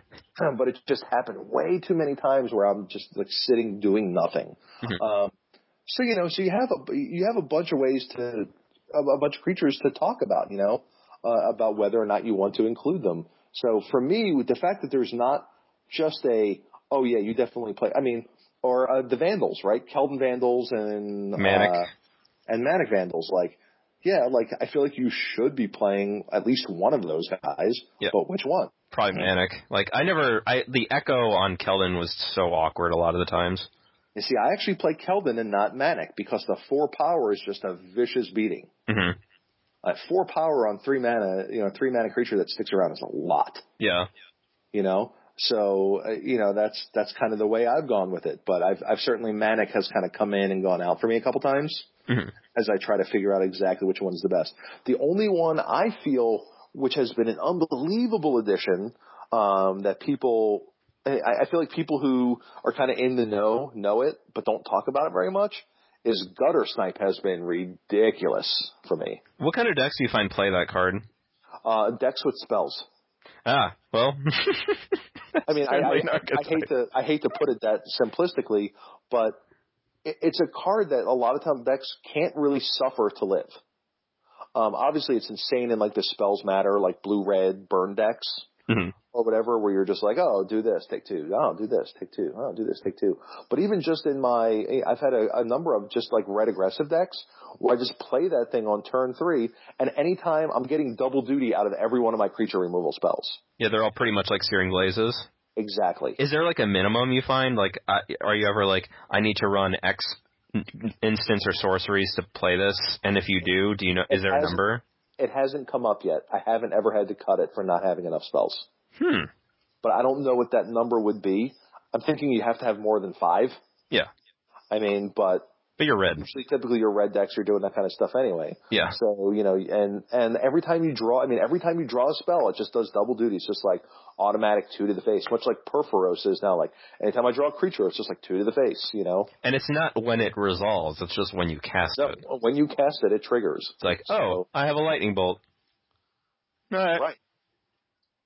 Yeah, exactly. You know, searing blaze you, you know, mini searing blaze you. Yeah. You know, this or oh, you know, I'll cast the, you know, I'll cast this draw spell or I'll cast, you know, Path to Exile or whatever, and oh, you know, ding you there, ding you there. You're like, oh, Armageddon, take two, you know, or whatever it might be. You know, there's, I, I found that it has a bunch of uses, and I feel like not enough people are playing it. I've just been so happy with it. It's actually something I recently put in today. Ooh. Actually, previous to this conversation, yeah, I was like looking at it, I was like, I think I was like, you know, I might give this thing another try. I, I've been a I've been a huge fan of it. Um, also, too, you know, and I don't know how much this matters or not, but you know, I'm, I'm unpowered, Mhm. so there's certainly a, uh, a a whole subset of cards, you know, of very powerful cards that people are going to want in their decks that just aren't going to trigger this guy. Yeah, but I still think it's probably the context is probably pretty similar in terms of what triggers it and what doesn't. Mhm. There's probably slightly higher, like with cards like Ancestral and whatever, that probably work well with it. So, So I don't know. Like it's probably, pro- I'll probably give it a shot. Like I think I put it in today. I forget what I took out for it, but I'm giving it a try. you know, and even I, I've been very happy with Mindsparker so far too. Hmm. At Red Three, but anyway, we're we're we're we're getting too too too much. Too We'll deep. save that for the Red episode. I was actually Um, going to segue this into saying White's threes are actually very good. I actually really Yes. like like Blade Splicer. I think is very very good. I mean, Silverblade Paladin, Mhm. uh, Mirran Crusader. Uh, I mean, the, the the list goes on. I mean, to, to the point where you have to start cutting. You know, where where if you're in a color where uh, Fiendslayer Paladin not good enough, Yeah, not no, no way. Pa- Paladin in deck pretty much not good enough anymore. No. I mean, how crazy is that? Pres- double protect, double protection, two two first striker for three. Yeah. Nah. Nah. Spectral spectral procession though. Whew. Yeah, perspective procession, you know, awesome. Yeah. Uh, a lot of pe- people still, especially if you run tokens, mirror entity. That card was a, a game winner by itself for many a, a year, Yeah. uh, especially in that draft format. Flicker just- Flicker Wisp I'm a big fan of. I have recently become a big Flicker Wisp fan myself. Nice. Did you recently get a foil Yeah, I got a, I finally got a foil when it got reprinted in, in uh, Modern Masters? Modern Masters. I was able to pick up a foil. I did not know how much those were worth in foil until like pretty recently, and those uh, aren't they like ten bucks for pack coils? Uh, the, the old ones, I know they used to be. I don't know if they still are or not, Yeah. but they are. uh Yeah, they're they're they're no joke. Yeah, I remember like getting one for my cube a while ago, and then recently checking the price. I was like ten bucks. I'm like, what? I mean, I love it. I mean, it also just triggers so well with a lot of maybe not things that white itself does, Right. like entering the battlefield uh, things, Mhm. but it works pretty well with that. Like you know, just like I'll blink my Keldon champion. Sure, you're taking a thousand damage. Right. And you're I'll, dead. I'll blank my Mulldrifter. Yeah. yeah. Or siege gang commander. I'll blink my Siege-Gang. Right, exactly. I'll I'll blink my virtually anything. You know. Yeah. I'll blink my cloud. I'm just leafing through cards from my cube. I, I'll f- go. A, a cloud goat ranger V click. Yeah, I'll blink my blink my V click. That's just so. That's so broken. Yeah, like, uh, it's Yep. so so good, Yeah, and the, and the art is super creepy. yeah. Like what is it? Like it's an elemental, but it's like got these weird kind of tendrils and this weird wing. Yeah, and it looks like it's got eyes on the wings, and it's got and it's all like it looks like a spider. Yeah. It's all creepy. I don't know. Gives me nightmares. And it's a three one.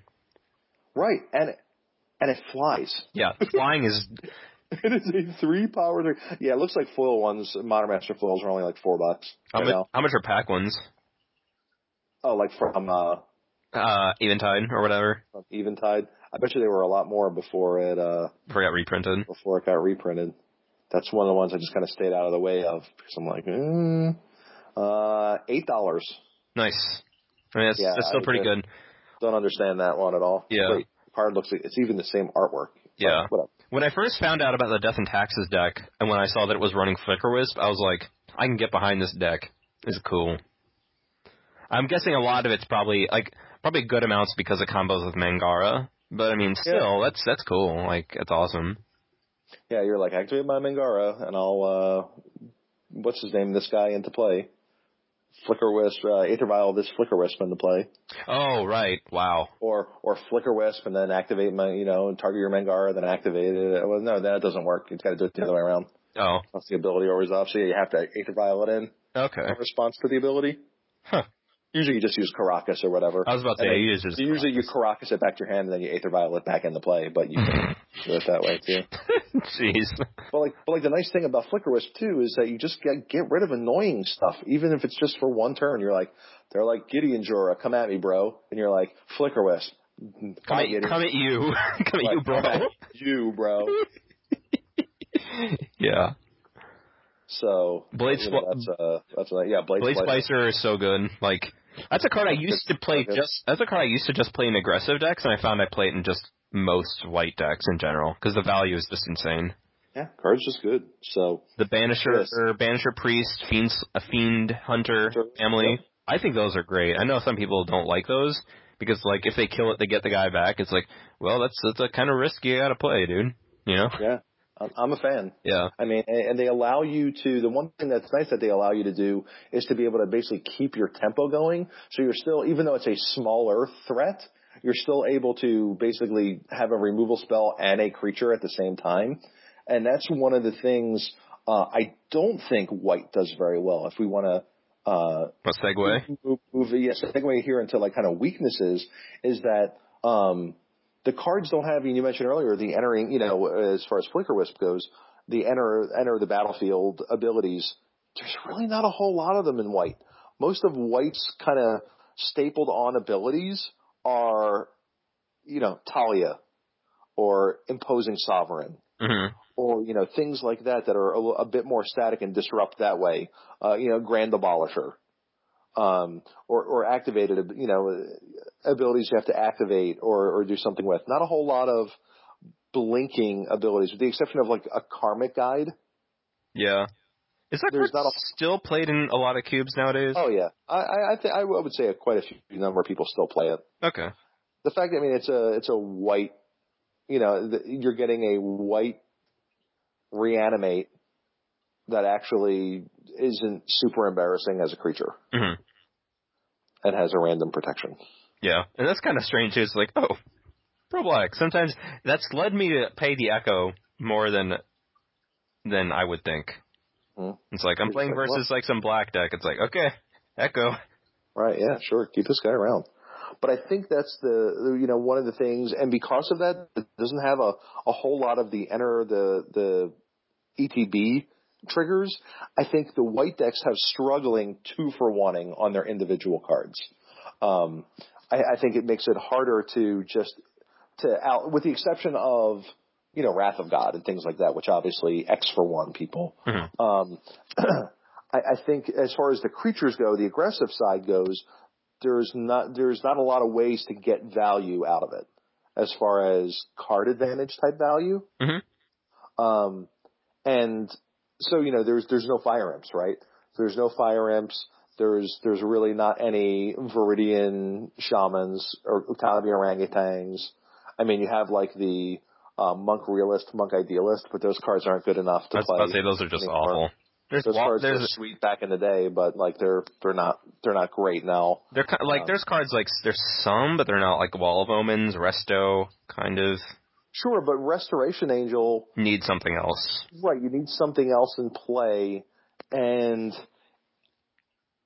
it's not be without damage on the stack.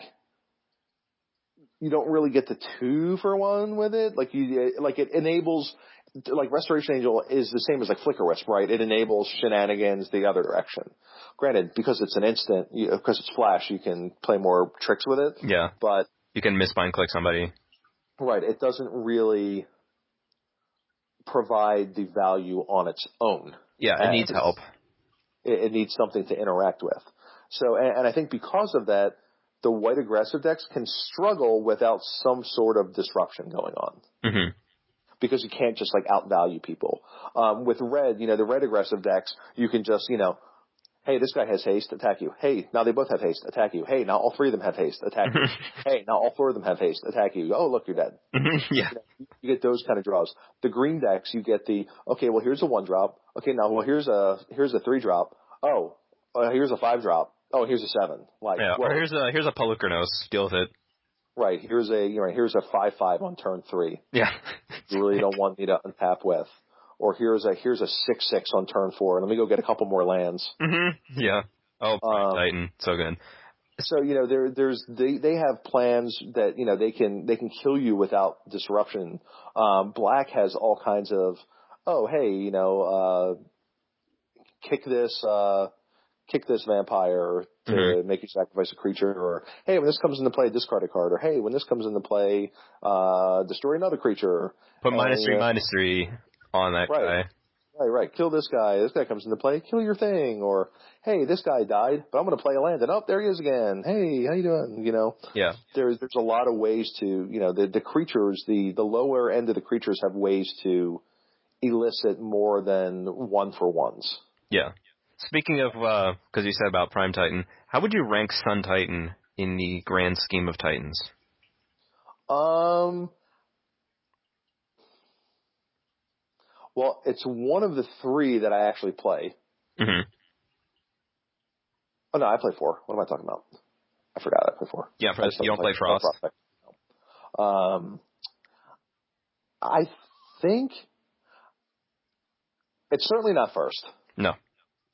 Um, I, I would venture to say Grave Titans 1st Mhm. Um, but may and Prime, I, I I feel like Primeval Titans probably second. but I think it's about. Here's my thing with Sun Titan, right? So I think I like it more than Inferno. I think Inferno Titan might be my least favorite. Doesn't mean the card's not absurd because it is. Yeah. But I think I would think I would rank it a close third behind Primeval Titan. But there are games where the card is virtually unstoppable. Yeah. Yeah, like if you get it into play, or like if you're just grinding value out with it, it's just like, uh, and if they just Right. kill, or if they kill it, but you still get back something dumb, like here's my Stoneforge Mystic, get some pants. Right. Or I mean, you know, or there'll there'll there'll be games where you're like, okay, phew, I finally dealt with that Liliana of the Veil. Uh, Yeah. Man, I'm so glad I made him discard that Oblivion ring earlier in the. Uh, Oh yeah, I'm glad I uh I feel so smart. I disenchanted I uh Uktabi whatever uh, or I wickerbowed his O ring and I got my guy back and I two for one him because I got back some two for one guy. I'm so cool. And it's like, oh, I right. I guess uh, not. uh, you're like, oh wait, he has a strip mine in his graveyard. Ugh. yeah, it's like sweet. I'm I'm landlocked now. So, so the the games where it's absurd, it might be this. It's the second best. Um, but the I think overall it's probably, you know, if if we're on a ten point scale, you know, and uh, we're we're ten if we're if we're grading on a T curve here, and uh, Grave Titan is ten, and Primeval Titan's eight, it's like seven point five. Okay.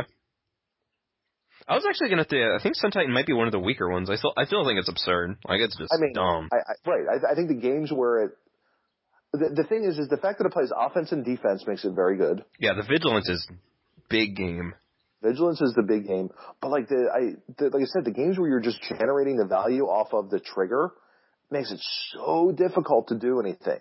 Yeah, and most Uh, of the time, most of the time they can't just kill it. Like it's pr- it's not difficult to get two triggers off of it usually. Right. I, and I say prime time, you know, is better because, you know, you're basically drawing two cards every time it does something. But like, just getting lands in and of itself is not actually killing your opponent. But constantly getting back permanents Yeah. certainly has the ability to just kill your opponent. Mhm. So, I mean, there are, there are so many games where you just get grinded value wise because they're like, all right, well, I'm going to let this baby Jace die and then cast Sun Titan and get back baby Jace yeah. and draw another card, and then I'm going to attack with it. You know, I'm going to. Then you're like, all right, well, yeah, I guess I got to. You know, what am I going to do here? You know, like, I can't kill this guy or whatever, and they're like, all right, well, I'm going to, you know, I'll get back this fetch land. do this. Right, right. Even just that, you know, I'm going to get back this fetchland, or I'll get back this wasteland and get rid of your thing. Mhm. Or hey, I'm going to bring back this. uh I'm going to bring back this uh uh blue white manland, and you know, start working you over with this guy too when I get to untap them again. And oh, you killed him. Oh, cool. Well, I'll just bring him back again. Mhm. Even if you're blo- you know, that's the thing is like even if you're blocking it, you it's it creates this sort of momentum that makes it really hard to win the game if they get to keep activating it. Much like Grave Titan, right? Like if you, I mean, if you attack with Grave Titan a couple times, it just makes it really hard to win. yeah, it's like what am I doing now? Like It's like so they have, so they have, you know, when they play it, they have ten power, then they attack, now they have fourteen power, and they attack. It's, like, it's like it's just like a huge uphill battle the entire time. mhm, it's like what am I supposed to do against this thing?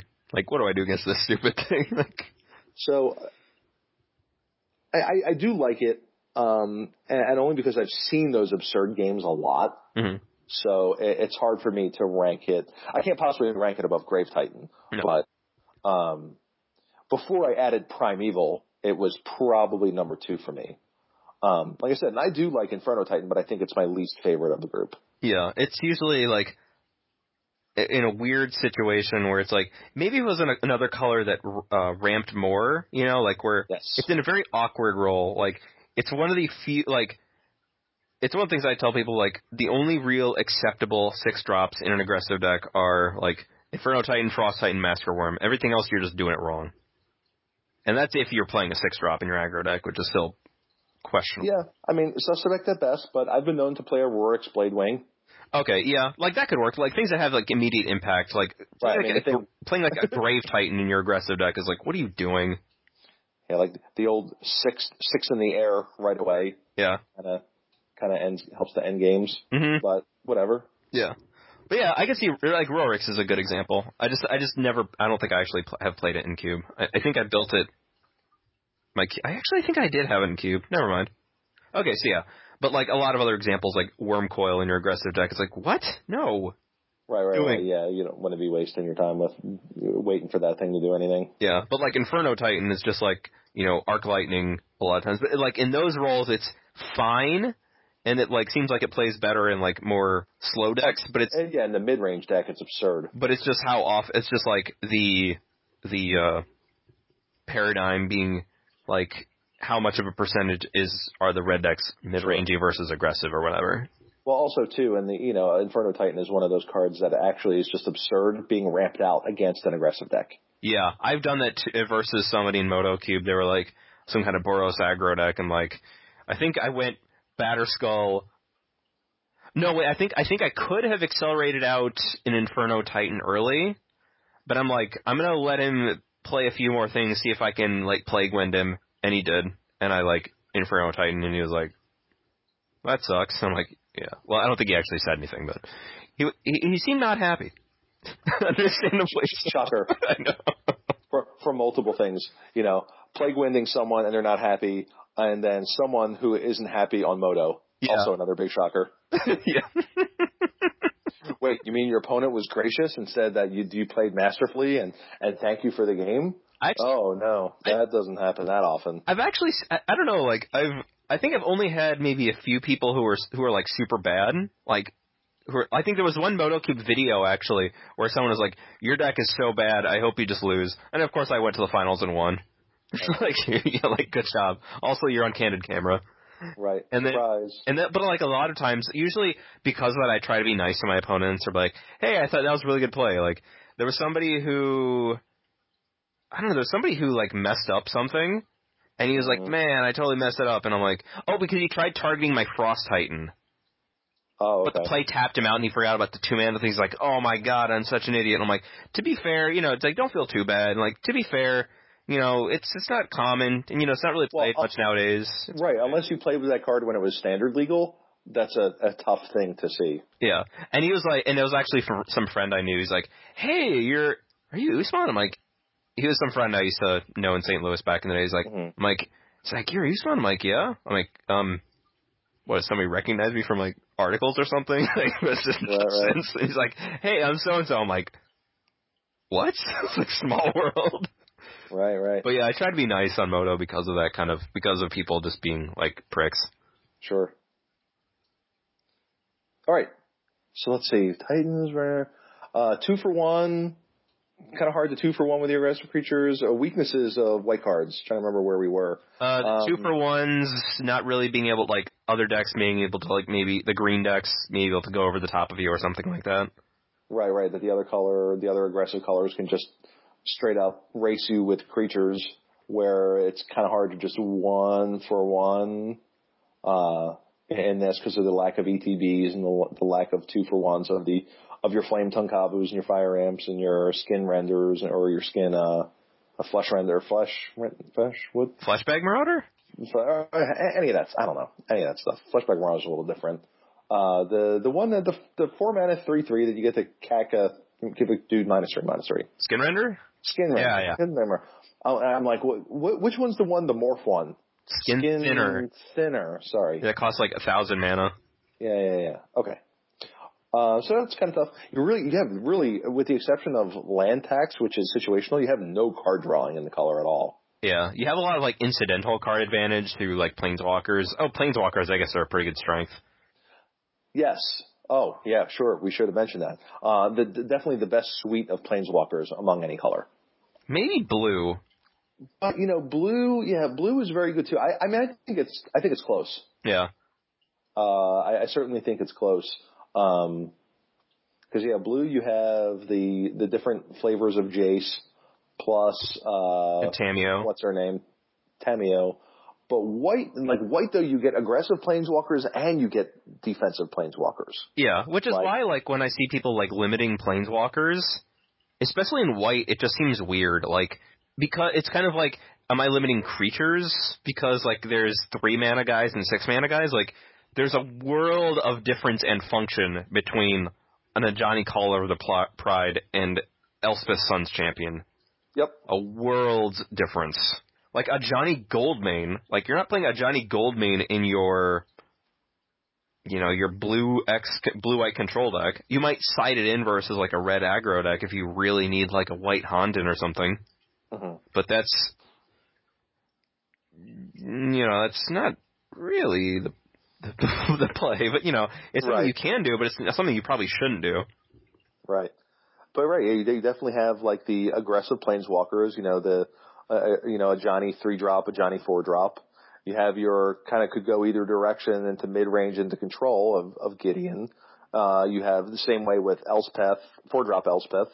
You know, definitely goes into any of the theaters. Mhm. You know, And speaking of which, Elspeth, like in Moto Cube, at least with the you know powered version, I would see that thing go like seventh and eighth pick. I'm like, what? Yeah, that's that's crazy. I was I, I like there were so many times I would see it late. I'm like, did people forget this card is insane? Right. I mean, it, it looks very innocuous, but it's actually not. Yeah, I re- because Which, which is why it wasn't very popular when the card first came out. I was gonna say yeah, that's why I kind of went under the radar for a while, and then I was like, oh, right. It's one of those cards you, you literally all it takes is playing with it once, and you're like, oh, right, Yeah, I got it. like uh, like Elesh Norn. Elishnorn's right. is it Elesh Norn's an interesting white card. Yeah, it certainly is. And and once again, you know, it's it's a static effect card. It's not an enter the battlefield card, but it certainly has an effect when it enters. Yeah, But you don't get any you know value out of blinking it or, or anything like that. But yeah, it's it's definitely a, a not a typical white card. I don't think, except for the fact that it does have white characteristics. I mean, yeah, kind. It's Uh, like it's a it's an anthem and the a kind of a anthem, right. wrath. Right, it's like an anthem and a wrath kind of in the same card, and it's a creature with more toughness than power, Yeah, like which is a, a white trait. the body is pretty interesting. Like four seven.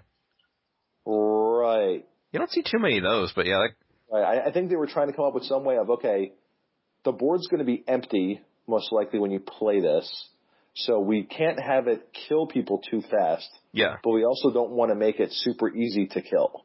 yeah. We can't have it be like a three three or something. Right. Right. It's like let's make it a four. All right, let's go on break. And then Right. they came back it's like, okay, did you guys figure out toughness? Uh, seven. I, I'm sure there. I'm sure there is a very specific reason in the multiverse comments oh, I know. why seven a seven toughness, and maybe one of these days we can get a a reveal on that and how they came up with that. Well, it's kind of like with the uh, loyalty and abilities on on the planeswalkers, like Kiora, where they kind Sure. of through a lot of different iterations. Are like, okay, let's let's roll with this. I just wonder what it was that made them give it seven. Like, was it something about the standard environment that made them make it seven? Was it an interaction with an older format that it had to be seven? Yeah, You know, like Good. for example, like Goblin Piledriver was definitely in in response to Psychotog. yeah, Like, you know, there there are definitely reasons why that dude randomly has protection from blue. hmm Uh, you know, there, there are certainly things like that. I mean, uh, the the fact that Sabo's web was created, or uh, what's his name? Uh, Teferi's response. Teferi's response was in direct re- response to Rishadan Port being printed. Mhm. Uh, Kataki War's Wage was an almost soon enough response for like because of the affinity decks. You know, yeah. uh, e- e statue Amy statue, which was did the, nothing. the, the, the failed attempt to have it do anything yeah, but then uh, Kataki did it, but after they already banned everything. Um, so there are certainly card designs that specifically influence the formats at which they're supposed to interact with. I think Uh, uh, Finks Finks was a three two as opposed to a two two because of Reveillark. I think. Mm-hmm. Yeah, I'm trying to think of some others, but yeah, there was definitely some things like that where it's like we have to do this because of this certain thing in the format. right. because of this other thing being legal at the same time. Mhm. They did not have that thought with Flametongue Kavu, by the way. They just said, "Hey, let's make everything so it dies to this card." Okay. Yeah, it's just like oh, but Erhnam Djinn, Erhnam Djinn. Right. Didn't was that was that card? Act, did people actually play that card because it survived FTK, or was that like some kind of Like, I don't remember. I don't remember Erhnam Djinn very much play at all at that time. no, it was in it was being played in Erhnamgeddon in Erhnam and Burnham. just right, right. I just remember that Flametongue Kavu was so good Yeah. that even the opposition decks were started to play it. They're like blue green opposition, What? flashing red for Flametongue Kavu. Yeah. Well, I know the Psychotog decks were, but wow, Yeah, everybody started. I mean, much like uh, in the a couple years ago, every deck was splashing red, so you can play Lightning Bolt. wow. It was, it was much the same sort of thing. Like, well, here's just a re, just a completely absurd card. So, like, anytime we can remotely make the mana work for it, we're doing it. Yeah. That's So- its mana is a single red too. It's kind of weird, like Skin Render. It felt like it was kind of similar, but it took so long for it to catch on, probably because of the double black.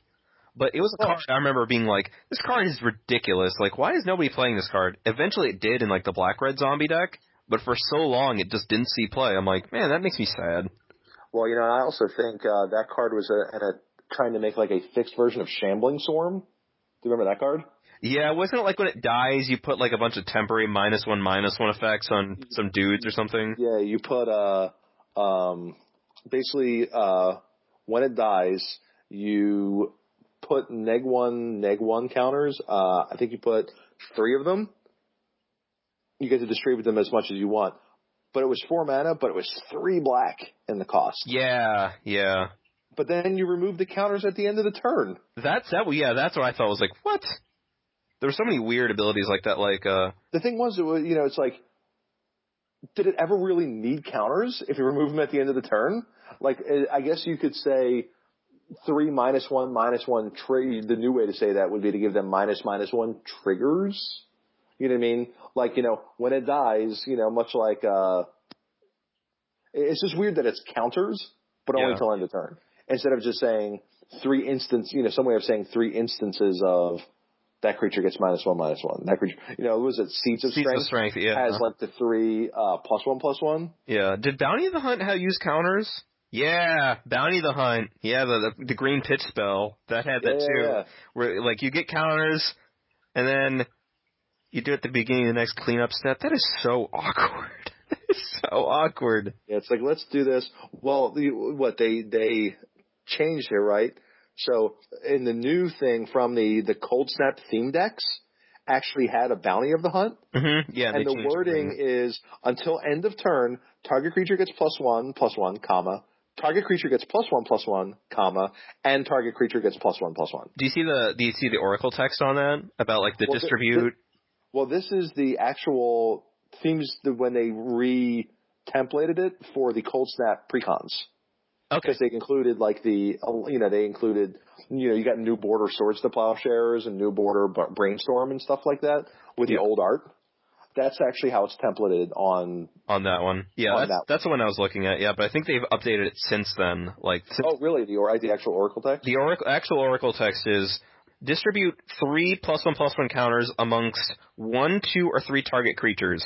For each plus one plus one counter put on a creature this way, remove a minus one minus one counter from that creature at the beginning of the next cleanup step. Yeah. What? yeah, I know. That doesn't make any sense. Yeah. So it puts it right because because you know they they have to do the whole matter antimatter thing about plus one plus one and minus one minus one counters. Um, but that. Oh my god, my head hurts. Yeah. Okay, I, I can't. Moving on. Yeah. I don't want to talk about that anymore. It makes my head hurt. Wow. Wow. Yeah. So it puts counters, and does it mention, it has to mention them removing them at end of turn, right? Yeah. I think so. Let me just double Because the way you just said it didn't sound like it meant, I didn't hear you say, oh, unless the first Oh, yeah, thing yeah. was, Yeah. until end of turn, put a plus one, plus one counter. It, well, it said at, for each minus one minus one counter put on a creature this way, remove a minus one minus one counter from that creature at the beginning of the next cleanup step. right, but what about the plus one, plus one counters you're putting on it? Oh, the oh plus one plus one. Sorry, I read it bad. Oh, I see. So for each plus one plus one you put on it, remove a plus one plus one at the end of the, in the cleanup. Yeah, it's on magiccards.info if you want to If you want to Oh like read it. God. Oh, I'll just go to Gatherer. Yeah, I, I, yeah, that's why. I just, Uh, uh, yeah. yeah. It's oh my, oh my head hurt. Distribute three.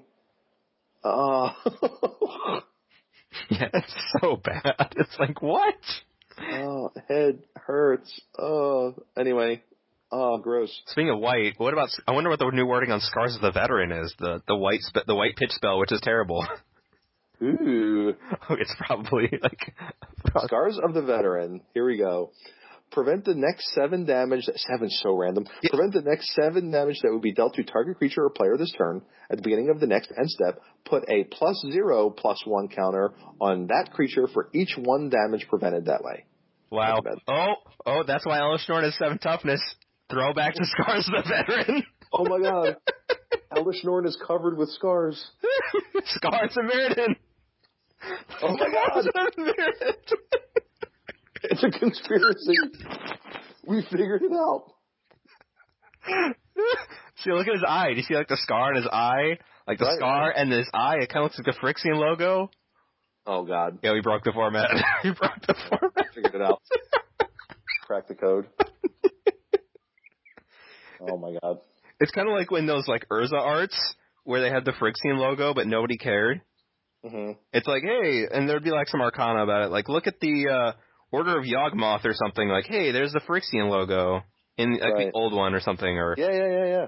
Well, you you can also find a bunch of instant if you go through le- like just sit one day and pull up a an oracle list of all the legendary creatures and legends, hmm and you'll see a ton of names they've used again. huh? You re- you ready for the one that that blew my mind the most? Uh, Nicol Bolas. Uh, no. Uh, I I'm going to uh, let me let me find it. The the main ones I can think of are probably like Toshiro Here, Toshiro there's, there, Umezawa. there's an, right, there's an Umezawa, right? Mhm. You ready? You ready for this one? I'm going to read you the stats. Oh man, is this gonna be like one of those ones where like like creatures with forest walk can be blocked or something? No, no, no. Just, just by the natural name of it, you're going to go, oh. You ready? All right, let's do it, this. It costs white, white. It cannot be blocked by creatures with power three or greater, Oh right, yeah, yeah. and it is a one-one. And they made a tribe out of it. And its name is Amrou Kithkin. Yep. And they Like made a just- tribe out of it. They made two out of it. Amrou Seekers, Amrou Scout, well, all those guys too. well, I mean, that was the whole like idea for the Kithkin tribe was like Right. can't be blocked by big stuff and Right, because this is you know creature. It's a it's technically creature Kithkin. because yeah, isn't Amrou Scout a Kithkin? It's Correct. a Kithkin rebel, yeah, I think so. It's a I know it's a rebel, yeah. but like all the Amrou cards, um, Amrou Seekers, uh, yeah, they are Kithkin rebels. yeah, and they yeah, it's just so random. It's like what? All right, But yeah, like sit sit sometime and it's a good little exercise. Sit and just look at the list of legendary creatures, and you can find all these names that you see. You're like, oh, oh, oh, yeah, Toshiro Umezawa, right? hmm You know, that's a, a big one. You're just like, oh, oh, oh. And then you look at all the cards, And you're like, why are all these creatures so bad? That thing costs seven mana of three different colors for a three four, hmm and it doesn't do anything. Yeah, it just what is does- going on? It it kind of makes me think of like when playing Shandalar. I, I don't think you played. I remember you saying it was bad. I remember you Yeah, it was bad. I can't, I can't deal with it. I don't know. Like I can play retro. I I don't know. I don't mind the graphics. And there's a guy on. Uh, I don't like the fact that the computer blatantly cheats. Well, the computer is also really dumb. Correct. it's really dumb as well. But yeah, they definitely do cheat. Uh, there's somebody who who um who was speed running it for a while. God. Yeah, it was there was a. I don't know if this is getting too far off topic. It probably is, but who cares? It's third power.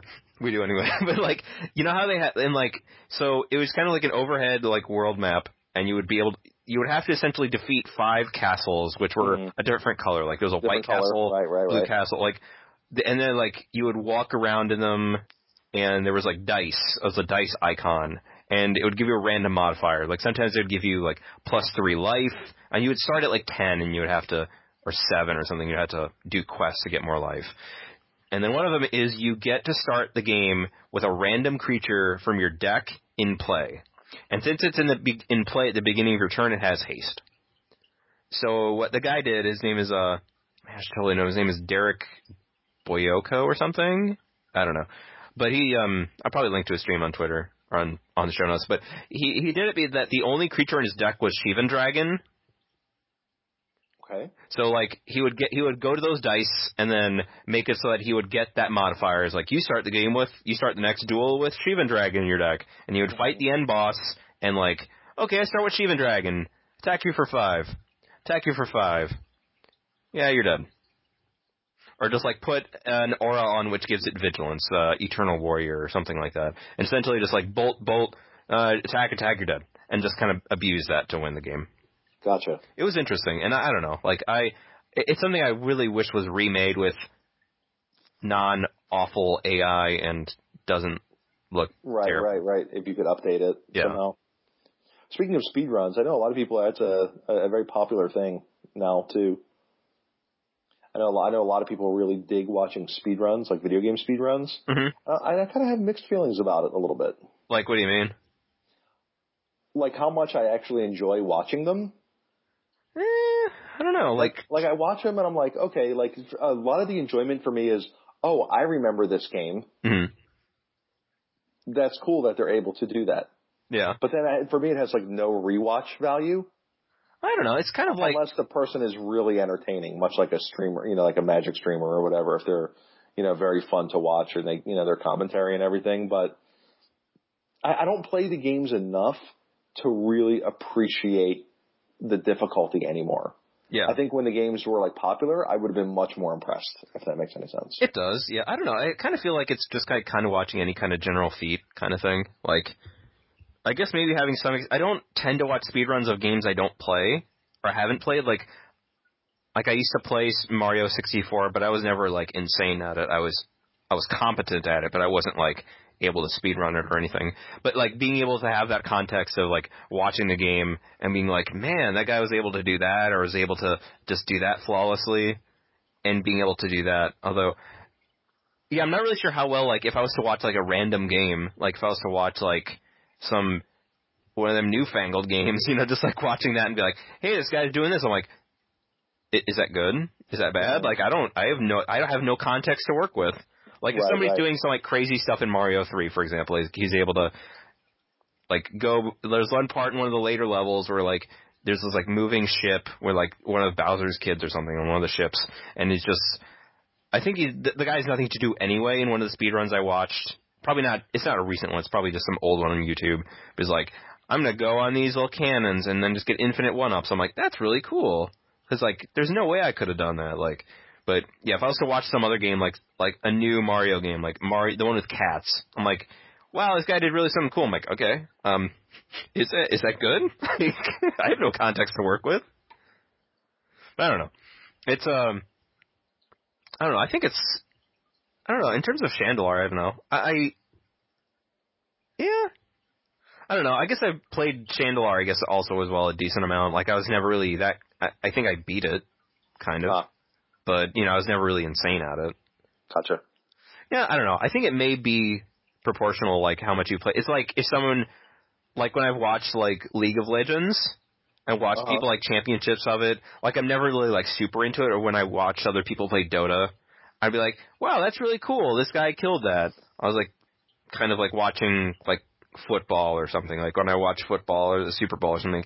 Hey, that's really because I'm not really rooting for anybody when I'm Sure. watching the Super Bowl. It's I'm like, wow, that was a really cool play. Awesome, that guy did that thing and the thing. That's cool. Like this guy really did something cool. But I've got like I have like I can like I have some context. I don't, but I'm not I'm not like going crazy because I'm not really rooting for a specific team. I'm just like, hey, that was cool. This guy did that. Good job. Good job, you or something. Right.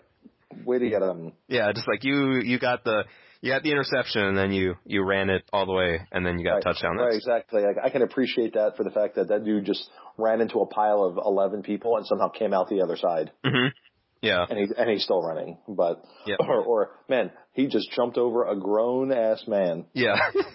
and he's still running. yeah. You know, things like that. But, Yeah. I, I get it. I, I- can, I can see that. All right. Wondering let's see. Uh, well, I'm sorry. Where, go ahead. I was about to say maybe it's kind of that way with speed running or just like watching something like that where it's like if you don't have the context, I guess it's not really that enjoyable. You know what I mean? Like if, if like I said, if I was watching like some game I never played, it's like, all right, that's cool. Sure, you beat this terrible game in like five minutes. I have no idea if you, if that's good or bad. Sure. Right. Yeah. Awesome. Good job. Yeah. It seems like it's hard. Good job. Yeah. yeah. It seems like it's difficult, but I have no idea. All right. Well, let's uh, uh, before we get to our uh, our top five list here, uh, why don't we just you know what kind of things can does white not uh, not typically do? I guess I should say. What are some things that it that it can do, but maybe it doesn't usually do? Huh. Hmm. That's a. I don't know. I'm I'm gonna look at the sheet. Aside from card draw, Or like, like what what if, does it have? What can it do, but does not typically do? For example, like the thing I thought of, what I tried to do with my cube for a while was to make an enchantment side theme in white oh yeah, right. with like Academy Rector, Idyllic Tutor, uh, you know, uh, Dovescape, um, uh, the one the the one where you get an enchantment out of your deck every single turn. Oh, uh, in, enduring ideal. enduring ideal. You know, to try to push some sort of uh, enchantment sub theme because I think White has the, or at least at one point in the game, White definitely White had the most enchantments. Yeah, it probably Um, still does. I wouldn't be surprised. You know, so trying to build a sub theme there, kind of like how Black you can make a Black Mana Matters or Swamps Matters theme, Yeah, or uh, you know. I think there's certainly ideas that like either aren't supported well enough or just can't work in a cube context. Like, okay, an example I just thought of: life gain. Sure. if you like pure life, there are definitely cards with life gain strapped on, which are definitely good. It's just I don't think there's really a way to do like life gain matters or something because it really would Right. do Something like the uh, uh, Soul The- Sisters. the- yeah, Soul Sisters. What was the deck we were talking about earlier that I couldn't remember the name of? The Martyr? Proclamation of Rebirth. Yeah, Proclamation of Martyr. Yeah, it's just like if you gain, you really can't, and if you do, it's just like, a, how often does it come together? B, how is it? Is it good? Like, Right, like what? Uh, right, exactly. You can put all these cards in. Uh, what is the card that if you have like 50 or more life, you win the game? Transcendence. Transcendence. Yeah, play Transcendence. Then you can play a Ajani Goldmane in that deck too. Yeah, there you go. But it just seems like swamps matter. It was one of those things where it was kind of like one of those thing, uh, concepts that is supported historically. It just Mhm. either doesn't really have the support or it's not worth it. Well, I, I think the the big issue with that is that it's hard to unless you're opening the entire cube Yeah, unless you're when like, you draft. Um, it's hard to make sure you get all the pieces that you need to make it work. yeah, which is why I wound up taking out like a- the the mono black black mana matters swamps matters theme out of my cube a, a number of years ago is that you would you know you'd first pick a cabal coffers and then maybe you'd get the uh urborg and you're like oh man my deck's going to be so good. And then you just get none of like the black mana matter spells or whatever or or you get a lot of that color you know you get a lot of that kind of stuff and then you don't get the lands. And you're just left with kind of a crappy two color black deck you know because you just missed on on opening or drafting the cards that you need so. Yeah, i mean some people some people uh push the uh, tribal strategies. Yeah, and And white? Yeah. No, I guess the humans. Like, I'm wondering what I'm wondering how many humans I would want in my deck to play a champion of the parish. Sure. And funny that you should mention that. My uh my modern cube article talks exactly about that thing. Hey, I like it. I like it. So yeah, yeah, and I don't I don't know what the what the right answer is, but we've certainly gotten a lot of humans in recent years too Yeah, that that do a lot of really good things. You know, the aforementioned Thalia and uh imposing sovereign among them. I'm surprised a lot of the the soldier generators haven't been retconned to say human. Like, well, I guess Elspeth. Like, I'm surprised Elspeth Knight Ter- uh, Errant doesn't make human soldiers. It just makes soldiers. Yeah, I think there's probably a reason for that. I think if they maybe they feel as though if it may actually made humans, because right, we have the. You're right. As I was looking through cards, we definitely have this play between a soldier tribal and a human tribal, hmm where if they were all one or all the other, you could definitely make it. you know, make it work, you know, because all these cards would make it. For example, the uh, six drop from M10, uh, that all soldiers get plus one plus one, and then when it comes into play, you get multiple soldier tokens. Oh yeah, Captain of the Watch. Captain of the Watch, like that card was absurd in that format. Uh, Did you ever play in Cube? No, I Okay. never did. I don't. Th- I didn't. There, there, I, there's also the suspend one from Coldsnap I think it was. uh or Time it Spiral was rather. from Planer. It was like Benalish Commander. Benalish Commander. Yeah.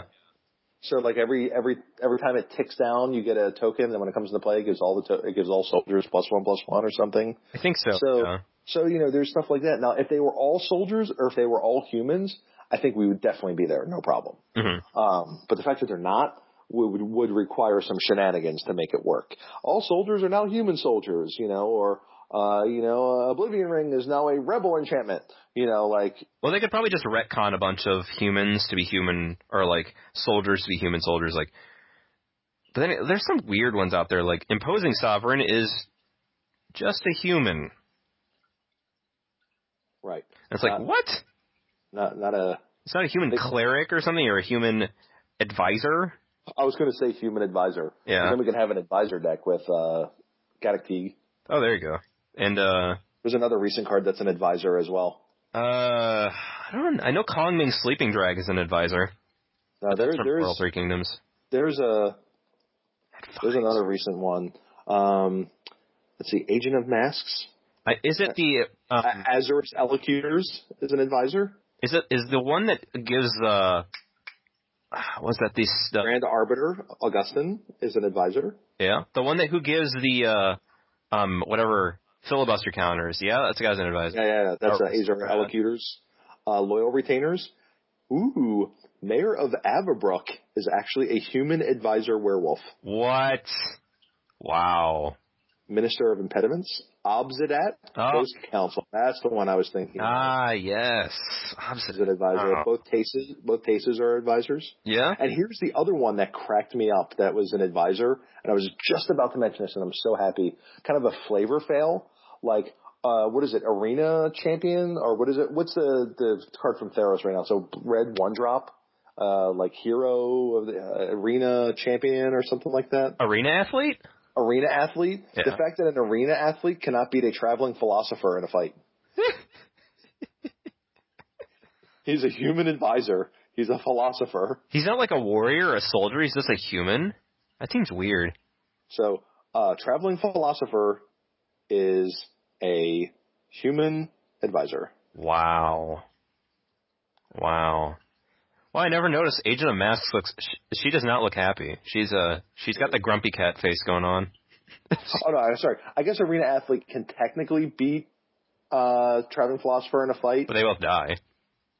But uh, traveling philosopher is actually bigger. Yeah because it's a two-two. Traveling- a two. the arena athlete dies in the it, that's its last fight in the arena. It's like it's fought these lions and all this stuff, and its life ends by fighting some stupid philosopher. It's like, yeah, like- we're throwing away this guy. Uh, sure, you. you you go free if you can defeat. And the portcullis comes up. a traveling philosopher. No. It's like, uh oh, and the guy's probably like, eh, this will be easy. No, this will be a joke. And it's like they have this like tough fight, and they both end up killing each other. This guy's just an advisor. What's he gonna do? Advise me not to beat him up? Beat me up with this chalice. right? You're gonna take a you're gonna gonna gonna hit me with some knowledge? What are you gonna do? Some knowledge, Justin. Are you gonna are you gonna blow my mind with your philosophy? Are you gonna like are you gonna make me like think and reconsider my existence? Is that how you're gonna beat me?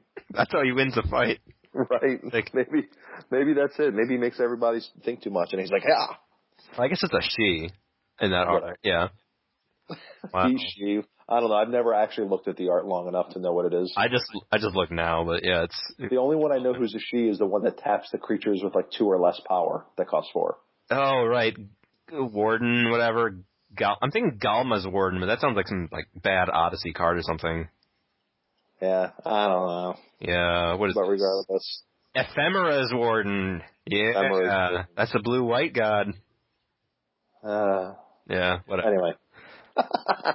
Oh yeah, so um, the thing, did you see in, in the thing I said, oh oh, I have an idea in all caps? no. Oh well, I typed oh oh I have an idea in all caps. Oh, I, sorry, I, I was scrolled down just enough where that was the first column off my page. nice. So I just thought of an idea. Okay. I don't know if this is gonna be good or if this is just gonna be terrible, and I just forget to cut it in post. What do you think are some honorary white cards? Like you could say Jinxed Choker is an honorary red card. Right. You could say Tarmogoyf is the best blue creature ever printed. Yeah. Yeah, exactly. Smokestack is an honorary black card. What would you say are some honorary white cards? Ooh, I like this idea. Ooh, they, we we should definitely keep this one for future one. Honorary white cards. I wish I knew about this ahead of time. I, so I could- literally just thought of it, like, and I was like, that's why I was like, oh, oh, I have an idea. I was like, I don't want to forget this.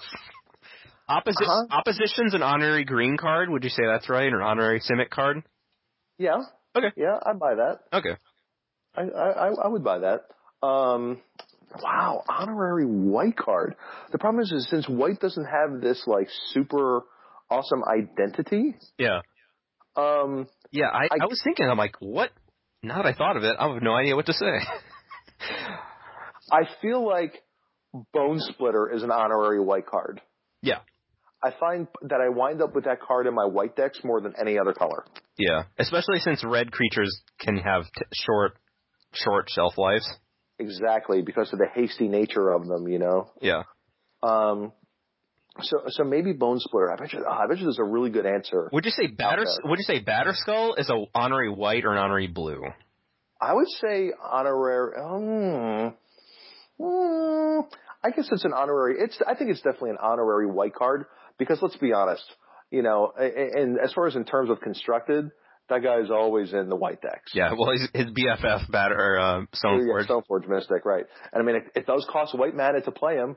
White and one. yeah. Put your Batterskull on the plane. Yeah. So I guess that makes it. That's a good one. Yeah. And those are both equipment cards. I think that's Yep. interesting so It far. seems like maybe a lot of pants. I- I'd say pants are very because they go with tokens, and tokens go well with equipment. Like a lot of equipment could be maybe honorary white cards, maybe, maybe. Hmm. Hmm. I don't know. It feels like equipment in general may lean more towards white. Yes. I think equipment just leans towards white in, in general because white has certainly had the most cards that interact with it.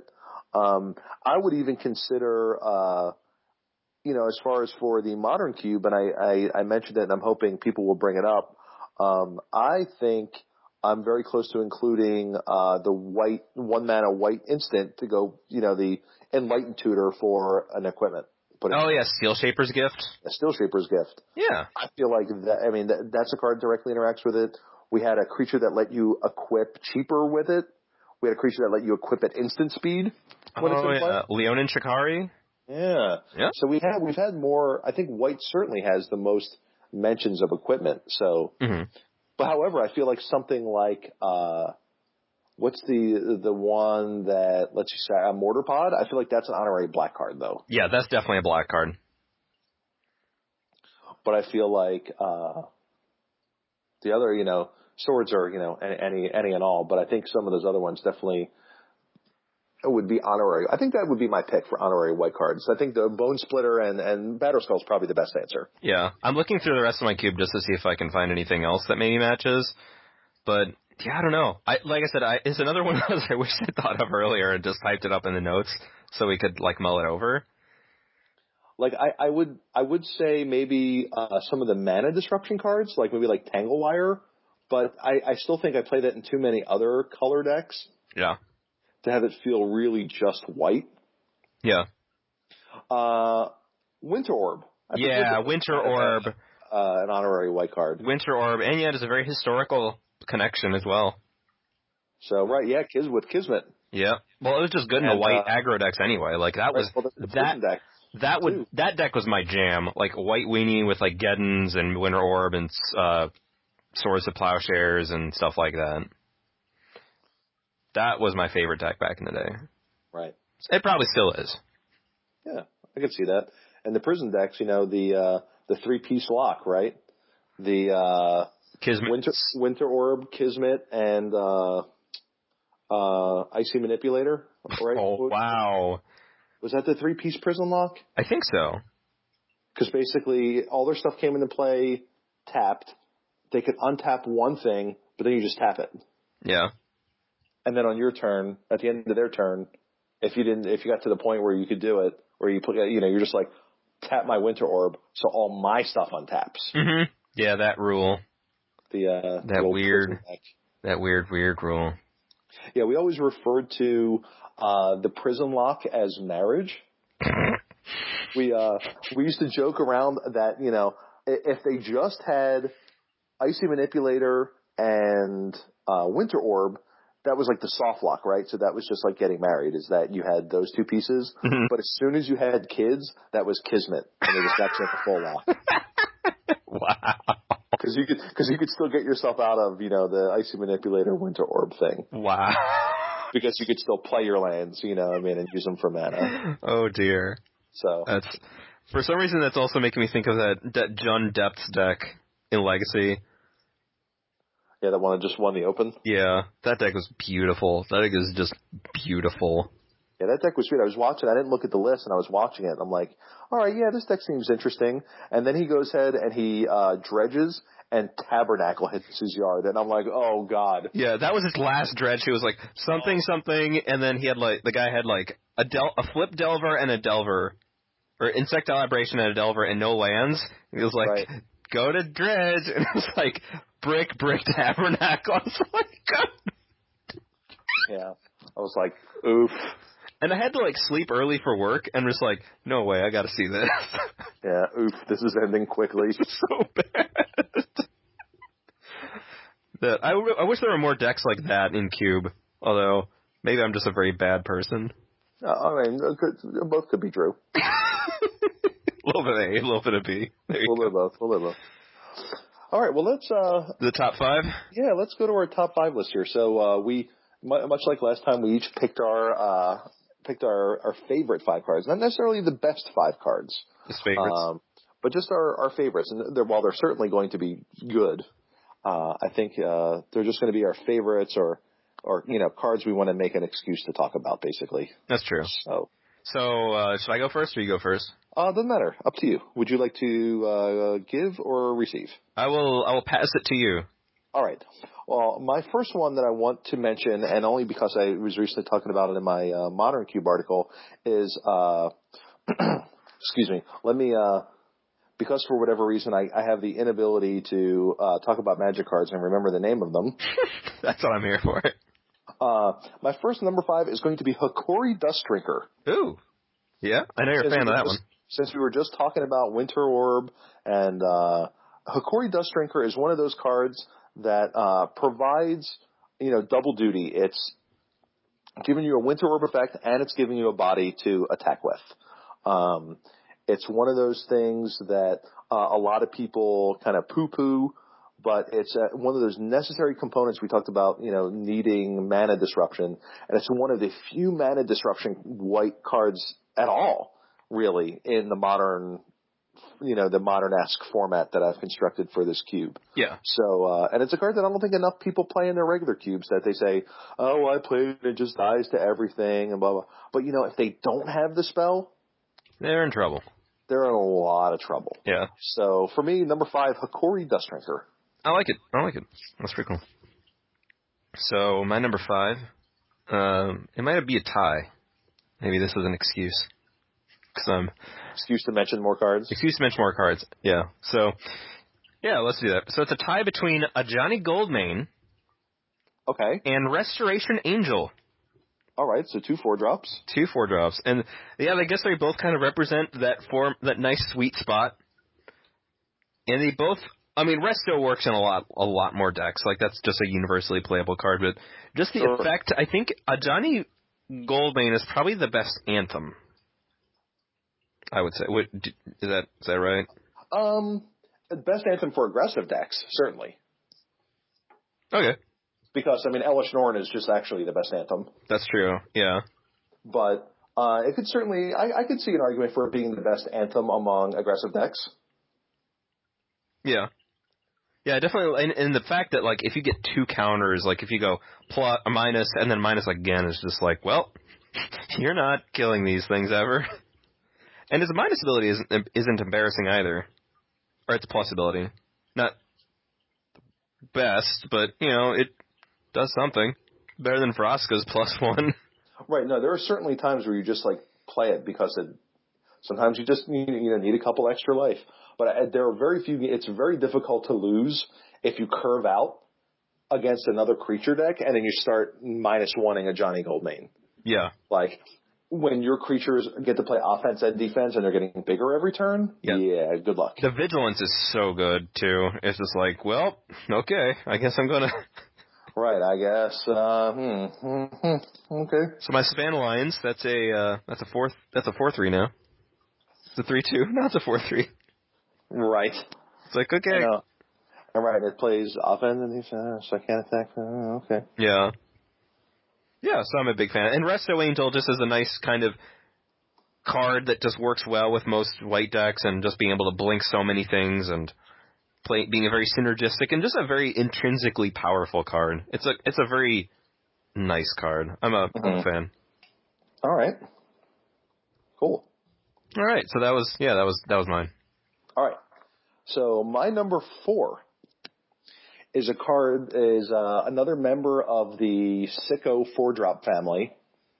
Nice. Oh, it's funny. We've we've mentioned all four drops already because Hokori is also a four drop. yeah. Uh, is another member of the the Sicko four drop family, and it's a card that I think is easily understood by a lot of people. Um, and it's also a card that fits in any type of white deck. Uh, it's a card that people aren't really used to. It's a card people who have been, you know, been drafting this Moto Cube may never have seen until now. But that card is Parallax Wave. yeah, Parallax Wave. I used to not be as big of a fan of, but I've come around to it because that card's dumb. Yeah, Parallax Wave is, uh, it, you know, as an aggressive deck, it gets blockers out of the way. Uh, as a mid-range deck, it can, you know, save your own guys, get blockers out of the way. Uh, you can play some, you know, blink shenanigans with it. Mhm. Um, you know, you can, if you're a mid-range deck, you can remove your creatures, all your creatures, and then, you know, Akroma's Vengeance. Or you can remove all your creatures and then Wrath, you know, to the point where their creatures die and yours don't. Um, Akroma's Vengeance is the biggest beating, of course. Um, oh wow, yeah. I, I've done it before where it's like turn five, put it into play, you know, make some blocks, then remove all my creatures. They play like a follow up threat, and then the next turn, you know, it's like uh, Chroma's Vengeance. blow up all your things. Blow up my. Oh, I guess I'll blow up this. Uh, hey, look, all my things are back. I, I've done that play before. Nice. Um, and it's also, you know, Chrome's Vengeance is one of my is one of my favorite sweepers, and another card that I I won't mention in my top five list. Spoiler alert, but I, I think is often overlooked card. People wind up liking cards like uh, Austere Command better, but you know, sometimes you really just need to blow everything up. Yep.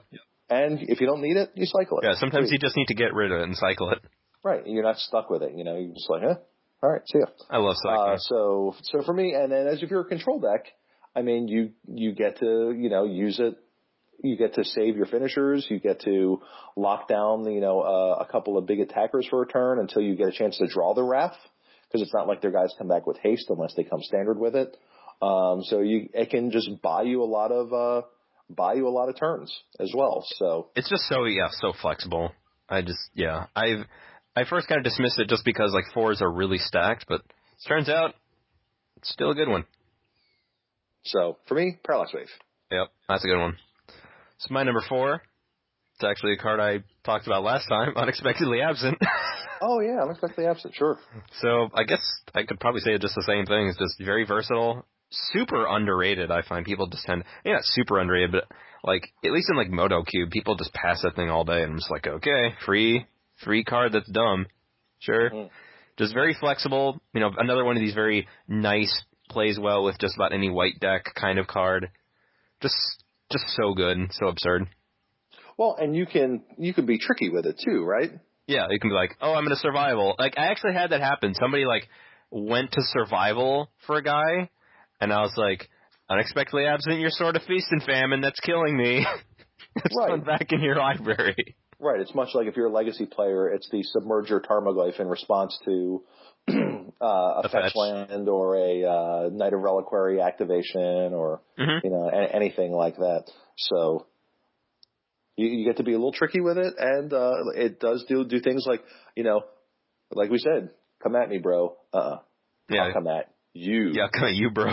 You, bro. and it's just very cheap. It's like double white just to tuck something, even on, just on top. Like that's fine. A lot of the time, just instant speed tuck any non-land for two mana is usually very good. And then if Mhm. you're able to tuck it down even further, like if it's there was one time I was playing versus somebody, uh, it was kind of a Bant deck, and he had an Elspeth, and it was kind of like big Elspeth, and it was kind of like owning me. So I was like EOT, unexpectedly absent it, and then tuck it like four cards deep. Eventually, I was able to handle the soldiers, and then got a decent board position. I think I got like a three three or something, like an elephant or something, and then catastrophe on lands. Hmm. Yeah, he could that Elspeth he then he then drew. He could not cast it and then died. No, no, sir. So I was no, like, because I was thinking about it, I'm like, oh wow, that's just mean. It was actually the, it was actually the guy who recognized me who was Oh, like nice. who I was being nice to, and I was like, well, you're not gonna like me much. You're not Right, be happy now. And, and, you know- you know the nice thing about it too is that the X is the number of cards deep it is, and not like the converted. It's not like repeal, Yeah. right?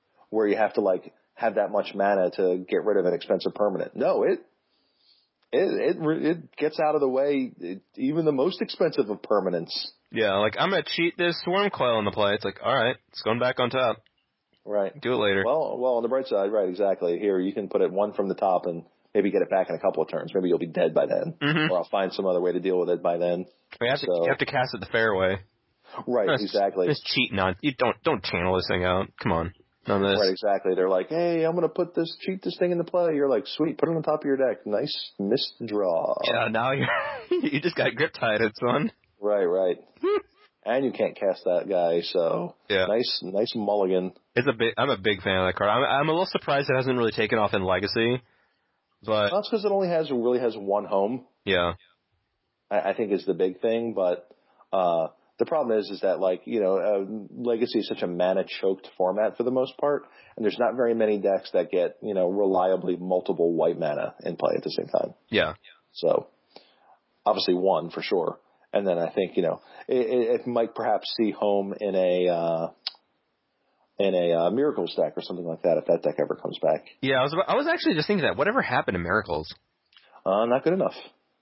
Very good.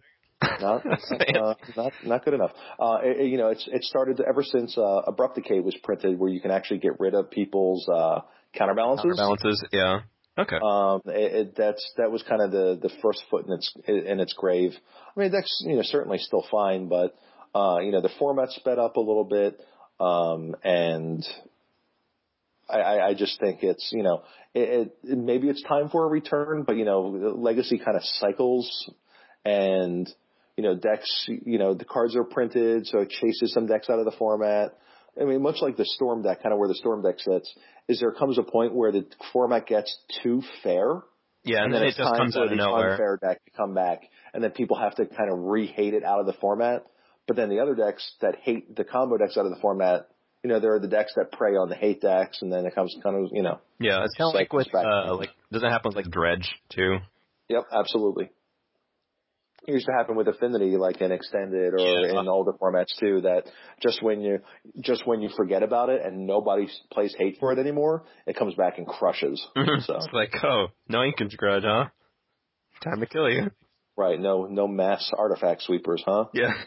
right, no graveyard hate, huh? Yeah. Oh well, dread you, bro. yeah. So certainly that's uh, a- an issue. All right, uh, my number three is uh, one of my one of my favorite creatures. Uh, uh, one that's much maligned by many people um, who find this card to be too mana intensive. But I've played way too many games where this card by itself uh, finishes an opponent off with hardly any help, and uh, that would be eight and a half tails. Oh yeah, yeah. That card. Eight and, a, eight and a half tails is my number three. Uh, it, it's a non-embarrassing body. It's a two-two for the famed white white mana cost. Um, so it's certainly passable as an attacking creature early on, uh, if not the greatest. But the real value comes is when you get into that late game press, uh, or that mid to late game press, uh, when you get to, you know, turn five and past, and you need to squeeze those last few points of damage in, uh, or even you know the anywhere from turn five on, and you're like, well, I only need to find a way to deal them, you know, like four more damage, but they have all these walls, and they have you know they have this wall, or they have this Kaiga or whatever, and I, I can't swing through it. It's like, oh, Good that protection. guy is white. Yeah. This is pro white. Mhm. Come and get you. Or you know, God forbid they actually play things that are white. Yeah. So uh, my, I, I think my, not that this is cube related, but I think my favorite trick back in the day was during Kamigawa block uh, PTQs when people would attack you with Hand of Cruelty, with Yeah. Umezawa's Jitte attached, and you're like, Jit is white. Yep. Oops, And it's getting it's going away. and it falls off. So Yeah. Uh, was- for me, 8.5 tails is uh, is is one of my favorite white creatures, just because of the impact it has uh, when you do have. It's one of the few white creatures at that mana cost. Actually, probably one of the few creatures in, in the game. Uh, in cubes or whatever, that at that mana cost can have that big of an effect and that much reach in the late game. Uh, other ones that come to mind are like Kargan Dragonlord, Mhm. um, and you know, card like some of the level up cards that you can Yeah, Coral turn Elm. into in, into very large problems, you know, very quickly. Yeah. Uh, lighthouse chronologist Mhm. or you know, things like that. So Yeah, it was. I think it was a card that I initially kind of wasn't too happy with, or it was kind of. I think I may have bought into the talking points, like it's too mana intensive. But a big thing with that card is just the threat of activation. That's probably. Uh, I don't know if that's a Marshall Sutcliffeism or if that's just a term. well, no, because I mean, do you really want to? Unless you have multiple removal spells in hand where you can overload the ability, do you ever really want to cast your spells? Yeah, like I'm gonna go. Uh, it's like I'm gonna attack. I'm gonna attack with this guy. Oh, I can doom bl. Oh. Okay, I'm gonna do this. Like, nope, can't do that. It's like, oh, Right. like you don't necessarily have to spend the mana to do it, but it's this the threat of being able to do so. But I think it's I think it's actually like its body is fine. It attacks for two, which is what you want to do anyway. Like you don't need like I definitely like its better ability better than the ability on like knights, like like Knight of Meadowgrain or whatever, like Lone Missionary or whatever. Like gain for like it seems like a lot of those other cards have kind of just kind of meh abilities are kind of okay. Like ga- uh, Lifelink and First Strike, it's like that's fine. Like it can matter, but it feels like having that guy with open mana is pretty sweet. Yeah. I mean, you're right. That, that threat of activation, that uh, looming over the game, uh, it forces people, when it hits play, it forces people to play differently. hmm And, and I think there's certainly value in that. Yeah. So, so for number, for me, number three, I could have, I could have put it higher, but I, I think number three is kind of, is kind of where it's at. So number three for me, eight and a half tails, also known as 8.5 tails. Eight point five tails, yeah. I had a friend uh donate it to my cube of foil one. Shout outs to Mr. Ryan Deal for donating it to my cube. Yeah, he's like, Hey, uh I'm gonna donate this to your cube. He usually comes to the cube nights on Tuesdays, so he's like, Hey, I'm gonna donate this to you. I'm like, Dude, dude, that's awesome. Sweet, thanks. So it was pretty cool. Uh my number three is I think a card I just mentioned that people apparently forgot about in Moto Cube. it's the Elspeth Knight Errant. Ah, yes. Because that card's absurd. yes, because the card is actually absurd. I don't know how much else I can really say about that card. It's like its jump kick ability.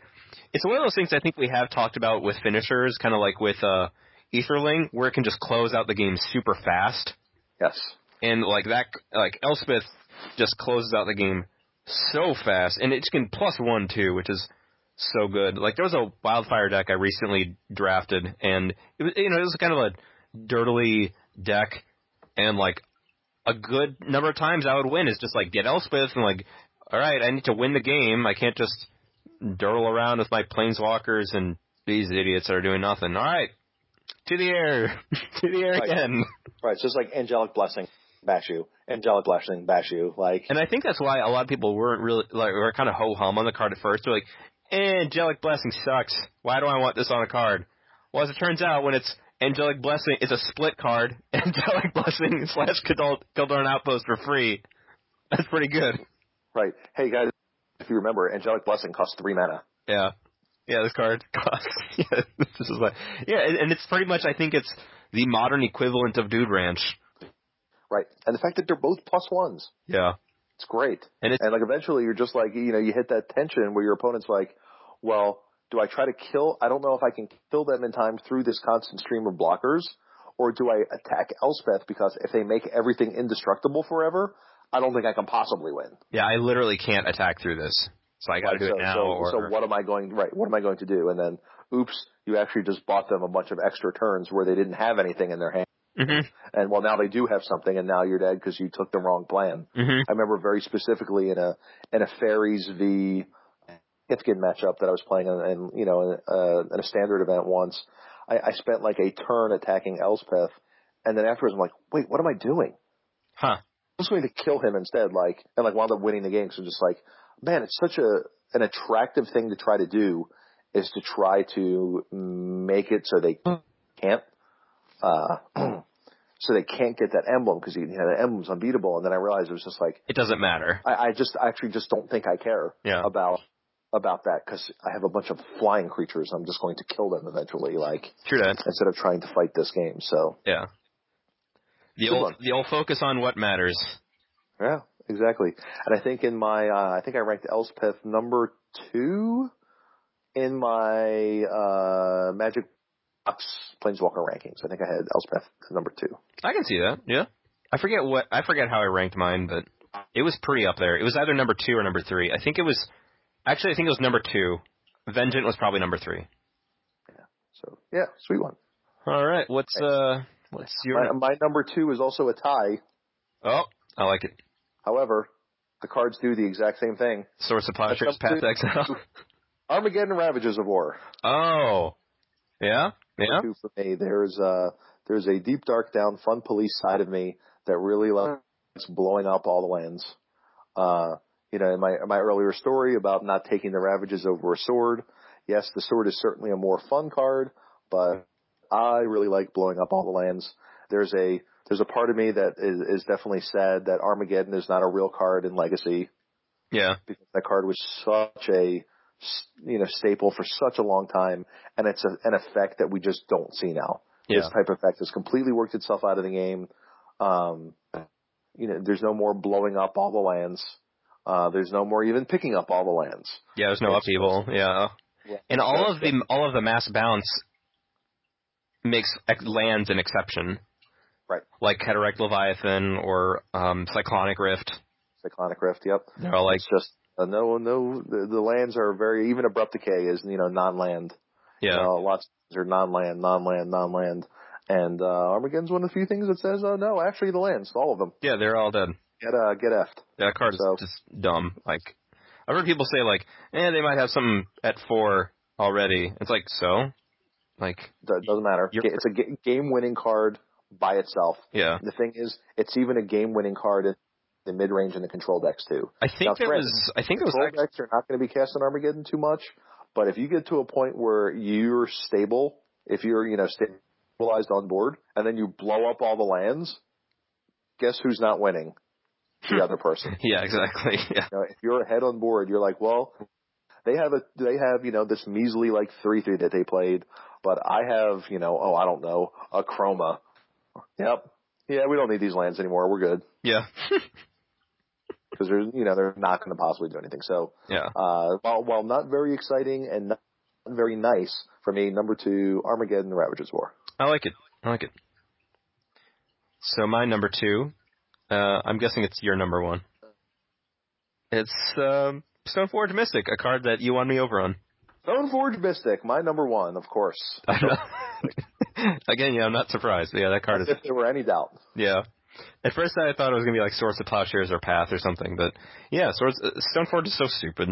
Like, yeah, that, I remember at first being like, well, maybe I don't have enough equipment for it. I'm like, well, you, I do. It's just a squire. Yeah, it's just a squire. Uh, As it turns out, nope. as it turns out, the card's actually absurd. yeah. Someone here made, you know, the uh, one of the best specs of their lives on it, pushed all the way in. Nice. You know, so I, I took, uh, you know, a little, uh, little superior sniff there. Nice. That, uh, you know, w- went ahead and, and pushed all in on it as soon as I saw that, uh, there was going to be a sword in the From the Vault relic set. I said they're printing all the swords in the next block and proceed from that day to acquire as many Stoneforge, two to three dollar Stoneforge Mystics I could. Uh, every single time I traded, just always, and I, it's a card I ask people about, you know, do you have any of this card? Do you have any of this card? It's just, you know, constantly push, push, push, push. Do you have any of this card? Do you have any of this card? Like pack rat. Yep. And, uh, you pushed up to about 35 or 36 of them at some point. And then the dam broke and, uh, managed to trade them all away. The, the worst trade I made was trading, uh, four of them away at the time when there was a $10 card for a, uh, Vengevine, a $40 Vengevine. Hmm. However, I, I used that Vengevine to, to top eight one of the Star City Opens. Oh yeah, with the uh, survival deck. Stupid survival. deck. Yeah. Um, so certainly made my money back in that trade anyway. Uh, pushed them all. I traded away my very last Stoneforge Mystic at the open weekend when they announced the, that day, um, they announced, oh, if it was that Friday or it was the following Monday, uh, whatever day they, they used to make announcements, that Stoneforge Mystic would now be in a pre-constructed deck. Oh. I had, uh, or in an event deck. I Yeah. traded away my last one just ahead of that news, so managed to get uh, a twenty-five dollar price tag, which is what it was at the time. Got rid of them. They went way down, and at that point, all I had left were my five foil copies, Nice. and uh, picked up a couple since then when they were real low, just as throw-ins and trades, and now we're back up on top of the game again. Yeah, now they're like I just checked the median is twenty seven fifty. yeah, the uh, you'll you'll at high retail sites you'll find them as high as thirty-five. Yeah. Um, as a uh, a quick advertisement here too, because I found their service to be quite good. Uh, as a website is uh, mtgprice.com. Hmm. They uh they have very quick what they call like a fair trade uh, price that they do an aggregate of a bunch of different websites um, and tell you uh, what a fair uh, trade price for your card would be. So what they do is, and then they also track them. They track uh, price trends. Uh, so for example, I'm looking up Stoneforge Mystic right now, um, and the sites that they use are eBay, Amazon, ABU Games, uh, TCG Player, CCG House, Hot Sauce Game, Super House, uh, Super Games, Troll and Toad, Channel Fireball, and Strike Zone. And they do an aggregate of all of them, and they give you basically, uh, it's, you know, show you what the spread is, show you the hit price history of it, and they give you a fair trade price, which at the time of me typing this uh, is thirty-two dollars and eighty-one cents. Wow. So uh, currently eBay is twenty-one dollars a piece. TCG Player Low about twenty-three a piece. Um, all the major websites are either thirty or thirty-five dollars. Did it go back up because of like the true name decks? Yeah, well, it's just one of those things where you know Magic Finance now is does this thing where all of a sudden people remember that cards are good, and then they shoot through the roof. Wow. And uh, we we've just seen that with a few other cards that just had recently had a lot of movement. But people were finally like, "Oh wait, Stoneforge Mystic probably shouldn't only be fifteen dollars." I mean, I, I'm showing the price spike happened just about the first of the year. Uh, before that, the average price um, in t- 2013, the highest price um, at a retailer was about eighteen dollars a piece. Hmm. Uh, I'm showing here Strike Zone was uh, 15, 15, 14, 14, uh, Troll and Toad 13.99 as of December 31st. Wow. So this is just, you know, we're talking two weeks ago. You could have had these cards, and people just realized they're like, oh wait, it's literally in every single X Blade deck in Mhm. Legacy. And with how popular like the blue, white, red Delver decks are, and all, I mean, literally, it just sees play in all those decks, and people were like, this card probably shouldn't be this cheap. hmm So, so there you go. Wow. Number two, uh, I don't know what more. I mean, shoot, even my Twitter icon is when I first joined Twitter is Stoneforge Mystic. That's true. And uh, I think that was at a time when I was championing it, and then not many people were uh, were super on board yet. I think I decided to to make it my icon to to help push it. Like, hey, this card's good. Yeah. Hey, by the way, this card's really dumb because you know what's better than one uh, Umezawa's Jitte in your deck? That'd be Two. that'd be two. Two. So, uh, yeah, I don't know what much much more to say about that. I think everybody's got the memo now, but I do want to hear what your number one is here before we finish up uh, Um, for the evening. so you I- or something here.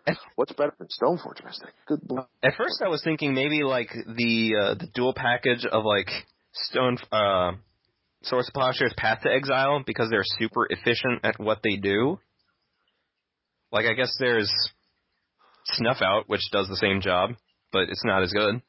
Mhm. However, I may have a bit of nostalgia for the card, but it's also just really uh, super efficient mana wise.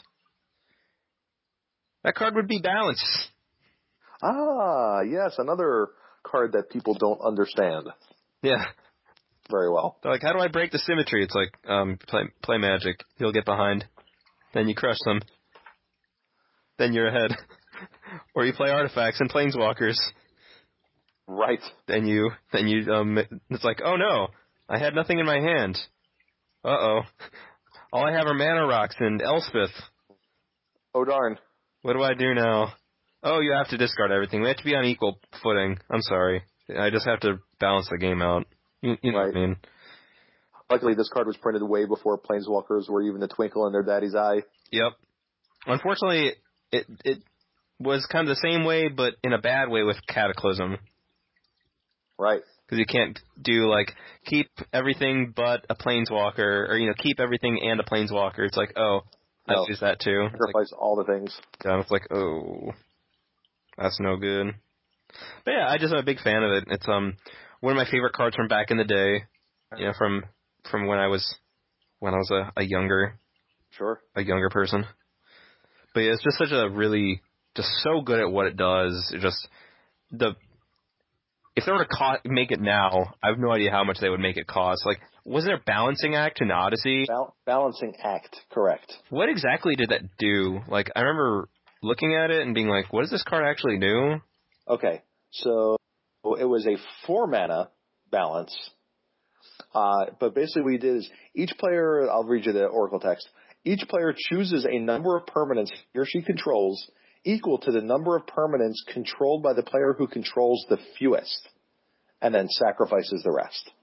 Okay, so each player, you go down to the lowest number of total permanents. lowest number of total permanents. So what you would do is you would play all these lands, you know, those uh, invasion sack lands Yeah. that you would sack for two mana. So you basically reduce the number of the permanents you have in play to a low, if not z- zero number, hmm uh, balancing act, and then proceed to play some sort of, you know, some decks played mongoose Nice. afterwards of uh, of either the blurred or uh, Nimble. nimble type, where basically it's just like you know un undealables. Wow. Um, I, I want to say there was a a better thing to do with it than that. Um, but that's uh certainly a way to uh to abuse people. so let me uh let me see. I found a uh, a top eight deck here from Singapore in 2007. Let's uh, of a balancing act deck, and let me uh, see if I can tell you about it here. So uh, this was the uh, it's well, I'm sure you remember this. You remember Balancing things? That was Mhm. the name of the deck. Yeah. Uh, so Balancing things played basically a, uh, all the sack lands, so just the the full amount, um, including uh, archaeological dig Ah, nice. and uh, a single Vesuva. Uh, its creatures were uh, two Anurid Brushhopper and two Terravores. Oh wow! So you could blink the frog. Um, so you can blink the frog and kind of get it out of the way. Uh, and the spells were Balancing Act, Chromatic Star, Fire Ice, Insidious Dreams, Lotus Bloom, Obliterate, uh, Orim's Chant, Quicken, one Sensei's Divi- Divining Top, and a ter- and a set of Terrarions. So basically, a lot of stuff you can sacrifice to make your mana get out ahead super fast. Balancing Act, make sure there's no permanence, then play your Boom Booms. Wow. This was uh, Olivier Ruel's deck. oh wow. So, yeah, balancing tings was the uh, the big deck. Here's uh, uh there's a uh, uh, Asian player who had a similar deck. Um, he played one Draco and and four Terravores. Uh, also played an erratic explosion, so he was playing uh, the erratic explosion Draco interaction. Wow. Um, with a he's uh, divoting top. Um, also playing remans. So, Huh. yep. Well, so bal- balancing things, but still not as good as balance. Not as good as balance, yeah. I mean, Wow. now I want imagine for a second back in the days of of standard when uh, or magic in general when uh, you could play four balance in your deck. Mm-hmm. Which I did. Frightening, Yeah. yes, it was. frightening. so Yeah. It was pretty, pretty, pretty broken. nice. Uh, that's a very good list, and I think our our lists were pretty different too. Yeah, I feel like I probably should have put Nice. Swords to Plowshares. Maybe I probably should have put Swords to Plowshares as my, or maybe like Path as my number five. But yeah, I think it. I don't know. Four drops are I cool. love uh, I love a swords of the plowshares, and you know, for me, you know, if I had to pick some uh, uh, honorary mentions, uh, I think you know, swords and path are, are definitely up there for you know. I I just really enjoy the cards.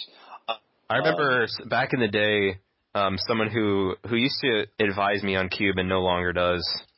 Um, mainly because his advice wasn't very good, and B kind of fell off the face of the earth.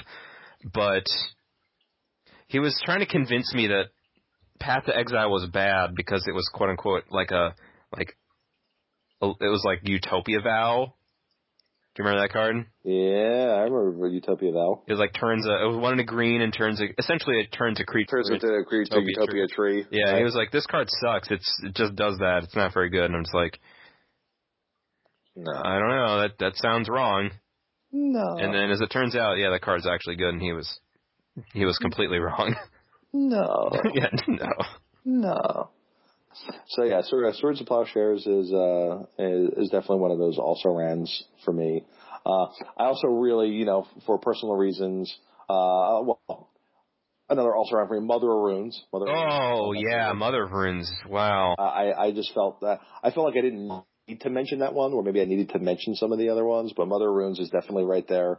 And uh, personally, I uh, I run Mystic Crusader in mine because it uh, won me a trip to Hawaii for the first Hawaii Pro Tour. Nice. So- Nice. So uh, and it's non-embarrassing.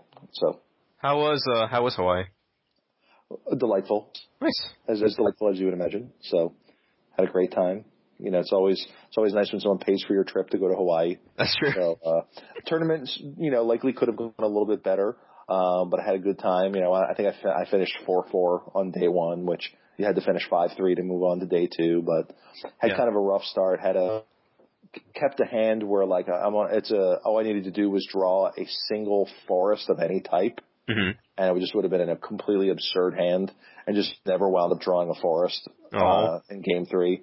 Yeah, I had something like a, against a slower deck. I had like a uh, a deck where against which Kird Ape is very good, and I had a lot of single green spells, you know, my hand, and I, you know, an absurd amount of force in my deck, and including I think I might have had a, a magma jet in there at the time to Hmm. like ways to look for green, and uh, I don't know, it, it was a very good, it was a very good hand. There's no way I could mulligan it. Would have, and you know, all I had to do was draw a green source, and uh, instead we died It's like nope. and then I wound up in the wound up in the lost bracket and actually wound up playing against that was uh, Paulo Vitor's coming out event, Jeez.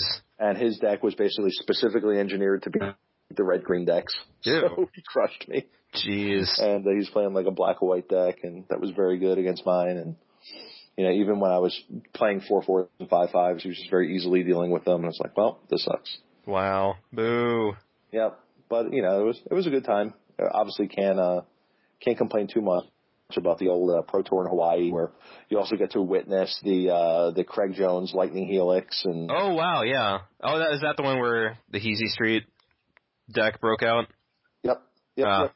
that was the that uh, zoo deck or whatever that that they were playing with. Uh, yeah, good time, Wow, that's pretty awesome. of course. Got to eat some fresh pineapple, which is nothing like the pineapple you'll get here. Yeah. So Nice. Very nice, very nice, very nice. So Lightning Helix. Oh my god. Good stuff. Yeah, I mean, uh, the entire venue just erupted. I mean, it was crazy. I mean, literally everybody was just screaming when he flipped that lightning helix. So, kind of kind of kind of kind of great to be a part of something like that where everybody's so emotional and, and caught up in you know something that everybody enjoys. So That's pretty much was like his outer. I was like, I got to Yep. got to play to this or I'm dead. Right, had to play had to play to it. So Yeah. Yeah, that's pretty awesome. yeah, it was a good time. Like I said, One quick thing before I forget, because I was looking through my binder. Do you want to talk about cards, white cards that kind of disappointed? And I only really say that because I looked at Scepter of Dominance, the white icy manipulator. yeah, I liked it for a while, but it's just kind of like eh. It was way too mana intensive, like requiring white mana. hmm That was I, I was fine with it because you know if you have two if you have two to cast it, you certainly have one to spend on it. yeah, but uh, it, it certainly wasn't as good as it seemed like it was going to be. Um, I feel like I want to try it one more time, but yeah, just oof. well, if you're if White Devotion ever becomes a, a thing, Hey. that would certainly be something you could you could look towards, Well, we are getting multicolor uh, gods in the next set. Right? And who knows how they're going to be templated? Well, appar- So- apparently the way they're templated is so they're going to be two color, like you know Xenagos, red, green, and whatever. And it triggers if you have seven of the of the two colors combined. Oh, okay, And I guess it has two, so you just need to get five more. gotcha. So that I don't know. That that could be a thing. And they Yeah, I think they don't have a static ability, but they have a triggered ability, and they can turn into. Gotcha. So that could be interesting. Like Hmm. I'm really hoping Mogis is insane. The red black one. So Mogis is I don't think it really matters, but you know Mogis is the red black one. He's like a minotaur. Sure. Karametra is the white green one, and that thing would have to be inserted. That thing would have to be insane to uh, crack it into Q. White blue, uh, whatever, Ephara. I don't know how competition's there. Xenagos, I don't know. I would assume it would be not terrible because it's being pushed as like a major story thing. Sure. And I forget what the other one is. Black blue, I don't know, some dude. All right, I, I have a disappointment in White. All right. Uh, Mikaeus the Lunarch. I was actually looking through my cards and I was going to ask you, what do you think of that card? Uh, yeah, never never quite did enough for me. Yeah, So it's just quite mana intensive. Well, it's it's just always just pick behind the curve. Yeah, I feel like, and uh, and then that's my big problem with it. Is always just like I always needed it to be like a one one, and then you can put counters on it. yeah. You know what I mean, or, whatever. Like You could play it at two and then like ride the wave, but it's really slow when you do because like you, you play it for two mana and you get a one one, then you take it to get up, and then you take it to get back down, and you pretty much just have to ride the wave. right, like if it had haste or something, maybe. Like Yeah. Maybe if you have a hammer in play, you know, might be better. But that that card disappointed me uh, a, a little bit, uh, for sure. Yeah. That I, I certainly wanted it to be better. I think I ordered one recently, a commander one, and then but it's yeah, it's it's kind of it was cheap, and I, I'm giving it. It's kind of one of those things where it's again one of those last hurrah cards where it's like, well, I want to give this another shot, Mm-hmm. and it's cheap, so I'll get a commander one. See how Sure. make it look pretty. If it's gonna die, it's gonna have a it's gonna die with its boots on. Right.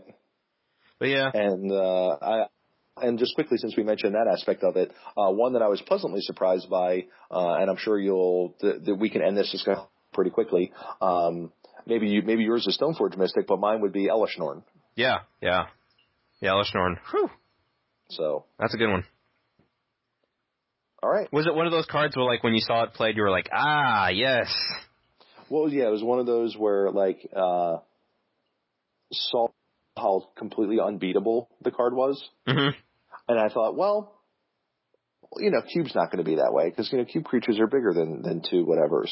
mm and then you know got to do it, got to see it once in a you know another constructed event or in something else. I was like, yeah, but all your guys, oh yeah, theory of relativity. Yeah, this card's oof, Yeah. this card's real good. Yeah, it was, it was definitely a very pleasant surprise for me too. I was like, yeah, this uh, yeah, clears the board. Now you're Right, and realizing how much it shuts off entire decks by itself. It's really the the feeling of like when there's an opponent saying Elesh Norn and you're just like looking at it and you have just a bunch of tutus that don't do anything. Yep. It's just like, oh, it's like I can't progress my board state until I deal with this stupid thing. Right, And their clock is enormous. Yeah. Even just by itself is a four seven, like it kills you in five swings, un- So- unassisted, and it's like, well, Right. what do I do now? I'm gonna have to get something, or I'm dead here. Yep. But yeah, I, I definitely was a big fan, so I, I'm glad that it that it was good. Cool. Well, that was fun. Yeah, yeah, that was definitely that was definitely good. I like the. I definitely have to do the honorary on our next episode. Yeah, yeah, yeah. We'll have to do the honorary and the the the most. And if you know, and uh, if you guys have ideas for, like I said, for those kind of little topics that we can cover, and you know, give one card or two card answers, like uh, that'd be sweet too. Please suggest it to us, uh, and you can reach us by. Uh, you can you can find me um, uh, pretty much Anthony forty two everywhere, uh, no matter what kind of cube forum, or I am uh, at Anthony forty two on Twitter. Um, and you can find my uh, most recent cube writings on legitmtgcock.com.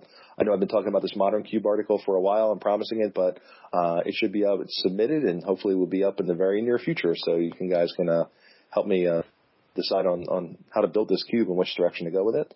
And uh, Usman, where can they find you to suggest more uh, topics? Uh, so yeah, I tweet at Usman the Red on Twitter, and I, I don't know. I haven't been tweeting as much about Cube, and I feel like I should. I've just been kind of busy lately, but yeah, mainly just tweet. Uh, do I have a blog at I'd rather be cubing dot wordpress.com.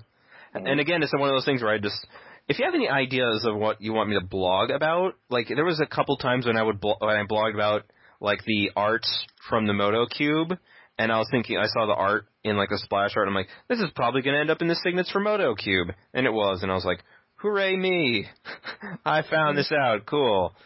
Um, but yeah, mostly I just use it for crack packs and blog updates, but or like cube updates. But I don't know. I'm just unsure of what to really blog about. I mean, I'm not creative, but I don't know. What I guess ideas for all that stuff. The best way probably to reach me is on Twitter. Um, at Usman the Red. Um, I write for Star City every other Tuesday on.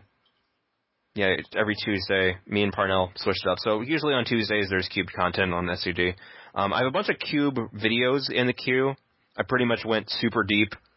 Sweet. There was one where I was just like, I remember just laughing during the video. I mean, uh, you know, I was giggling like crazy. I mean, granted, this is me. That's kind of standard. But I was just like, during the deck compo- composition, I'm like, this deck is so bad. This deck is so awful. And I was like, all right, let's do this. Let's uh, let's figure this out. Let's submit it. All right, Mhm. we'll do the gameplay footage. And then the deck was actually very good. And I was like, Nice. what? This this deck looks so bad. I was like, I felt like my archetype was being cut off, and it was like it was an archetype where I wanted to fo- uh, force. I guess spoiler alert. I don't know if anybody cares, but I don't know, whatever. But I was like trying to force like red, white, blue tempo because I would always see like the red aggro cards go late, the white aggro cards go late, like the blue tempo. Mhm. And I was like, okay, I'm gonna force red, white, blue tempo. And I tried forcing it, and there just wasn't the support for it because it's the Moto Cube and aggro isn't is pretty under supported. And then it ended up in like some weird ramp kind of thing, and and then then it ended up like red, white, blue, wildfire. Ended up getting back in there, and I was like, okay, let's try this. This deck is terrible, but let's do this. And it ended up doing there. So mainly I have a bunch of draft videos in the queue, and I don't know. Born of the Gods previews start Monday, so Sweet. so yeah, there'll probably be some preview articles about things. Well, sounds like we're going to be having ourselves a Born of the Gods uh, episode here pretty soon. Yeah, we'll probably do that and then blue whenever whenever we get up whenever we get around to it. Yep. But that was Sounds good. That was really fun. I liked it. Yeah, good times. I hope you guys enjoyed it too. And, uh, you know, look for us soon with that, uh, the, uh, Born of the Gods review and moving on into blue. And, uh, I think there's only one thing left to do. That is very true. Rock over London, rock on Chicago. The war with the spirit world continues. Meet the betrayers of Kamigawa. That's so awful. Yeah. Meet them? Is that like a meet and greet? So like when you go and see Mickey Mouse? Didn't they say wasn't it something like that with the champions? Wasn't it like meet the champions of Kamigawa? Right. Introducing the champions of Kamigawa. And now these are the betrayers of Kamigawa. Yeah. And now these are the unpronounceable names of Kamigawa. Yeah, we get more unpronounceable cards, and yeah, the tagline was "Meet the champions of Kamigawa."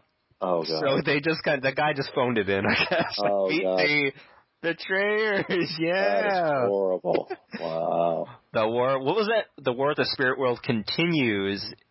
Meet the betrayers. Right. War Wait, wait, whoa, what? It's the same. It, so in Champions, it was the war with the spirit world continues as well. Really? Yeah, they that somebody phoned it in. Somebody really phoned it in. Oof. God. We're, we're getting we're getting a lot of uh, a lot of awkward uh, a lot of awkward uh, things tonight as uh, as we uh, talk about these things. Yeah, it is. Oof. yeah, Oh man, that's horrible. yeah. It's the exact. Oh God. All right. I I have to go. I can't Yeah. deal with this anymore. On that note, see ya. On that note.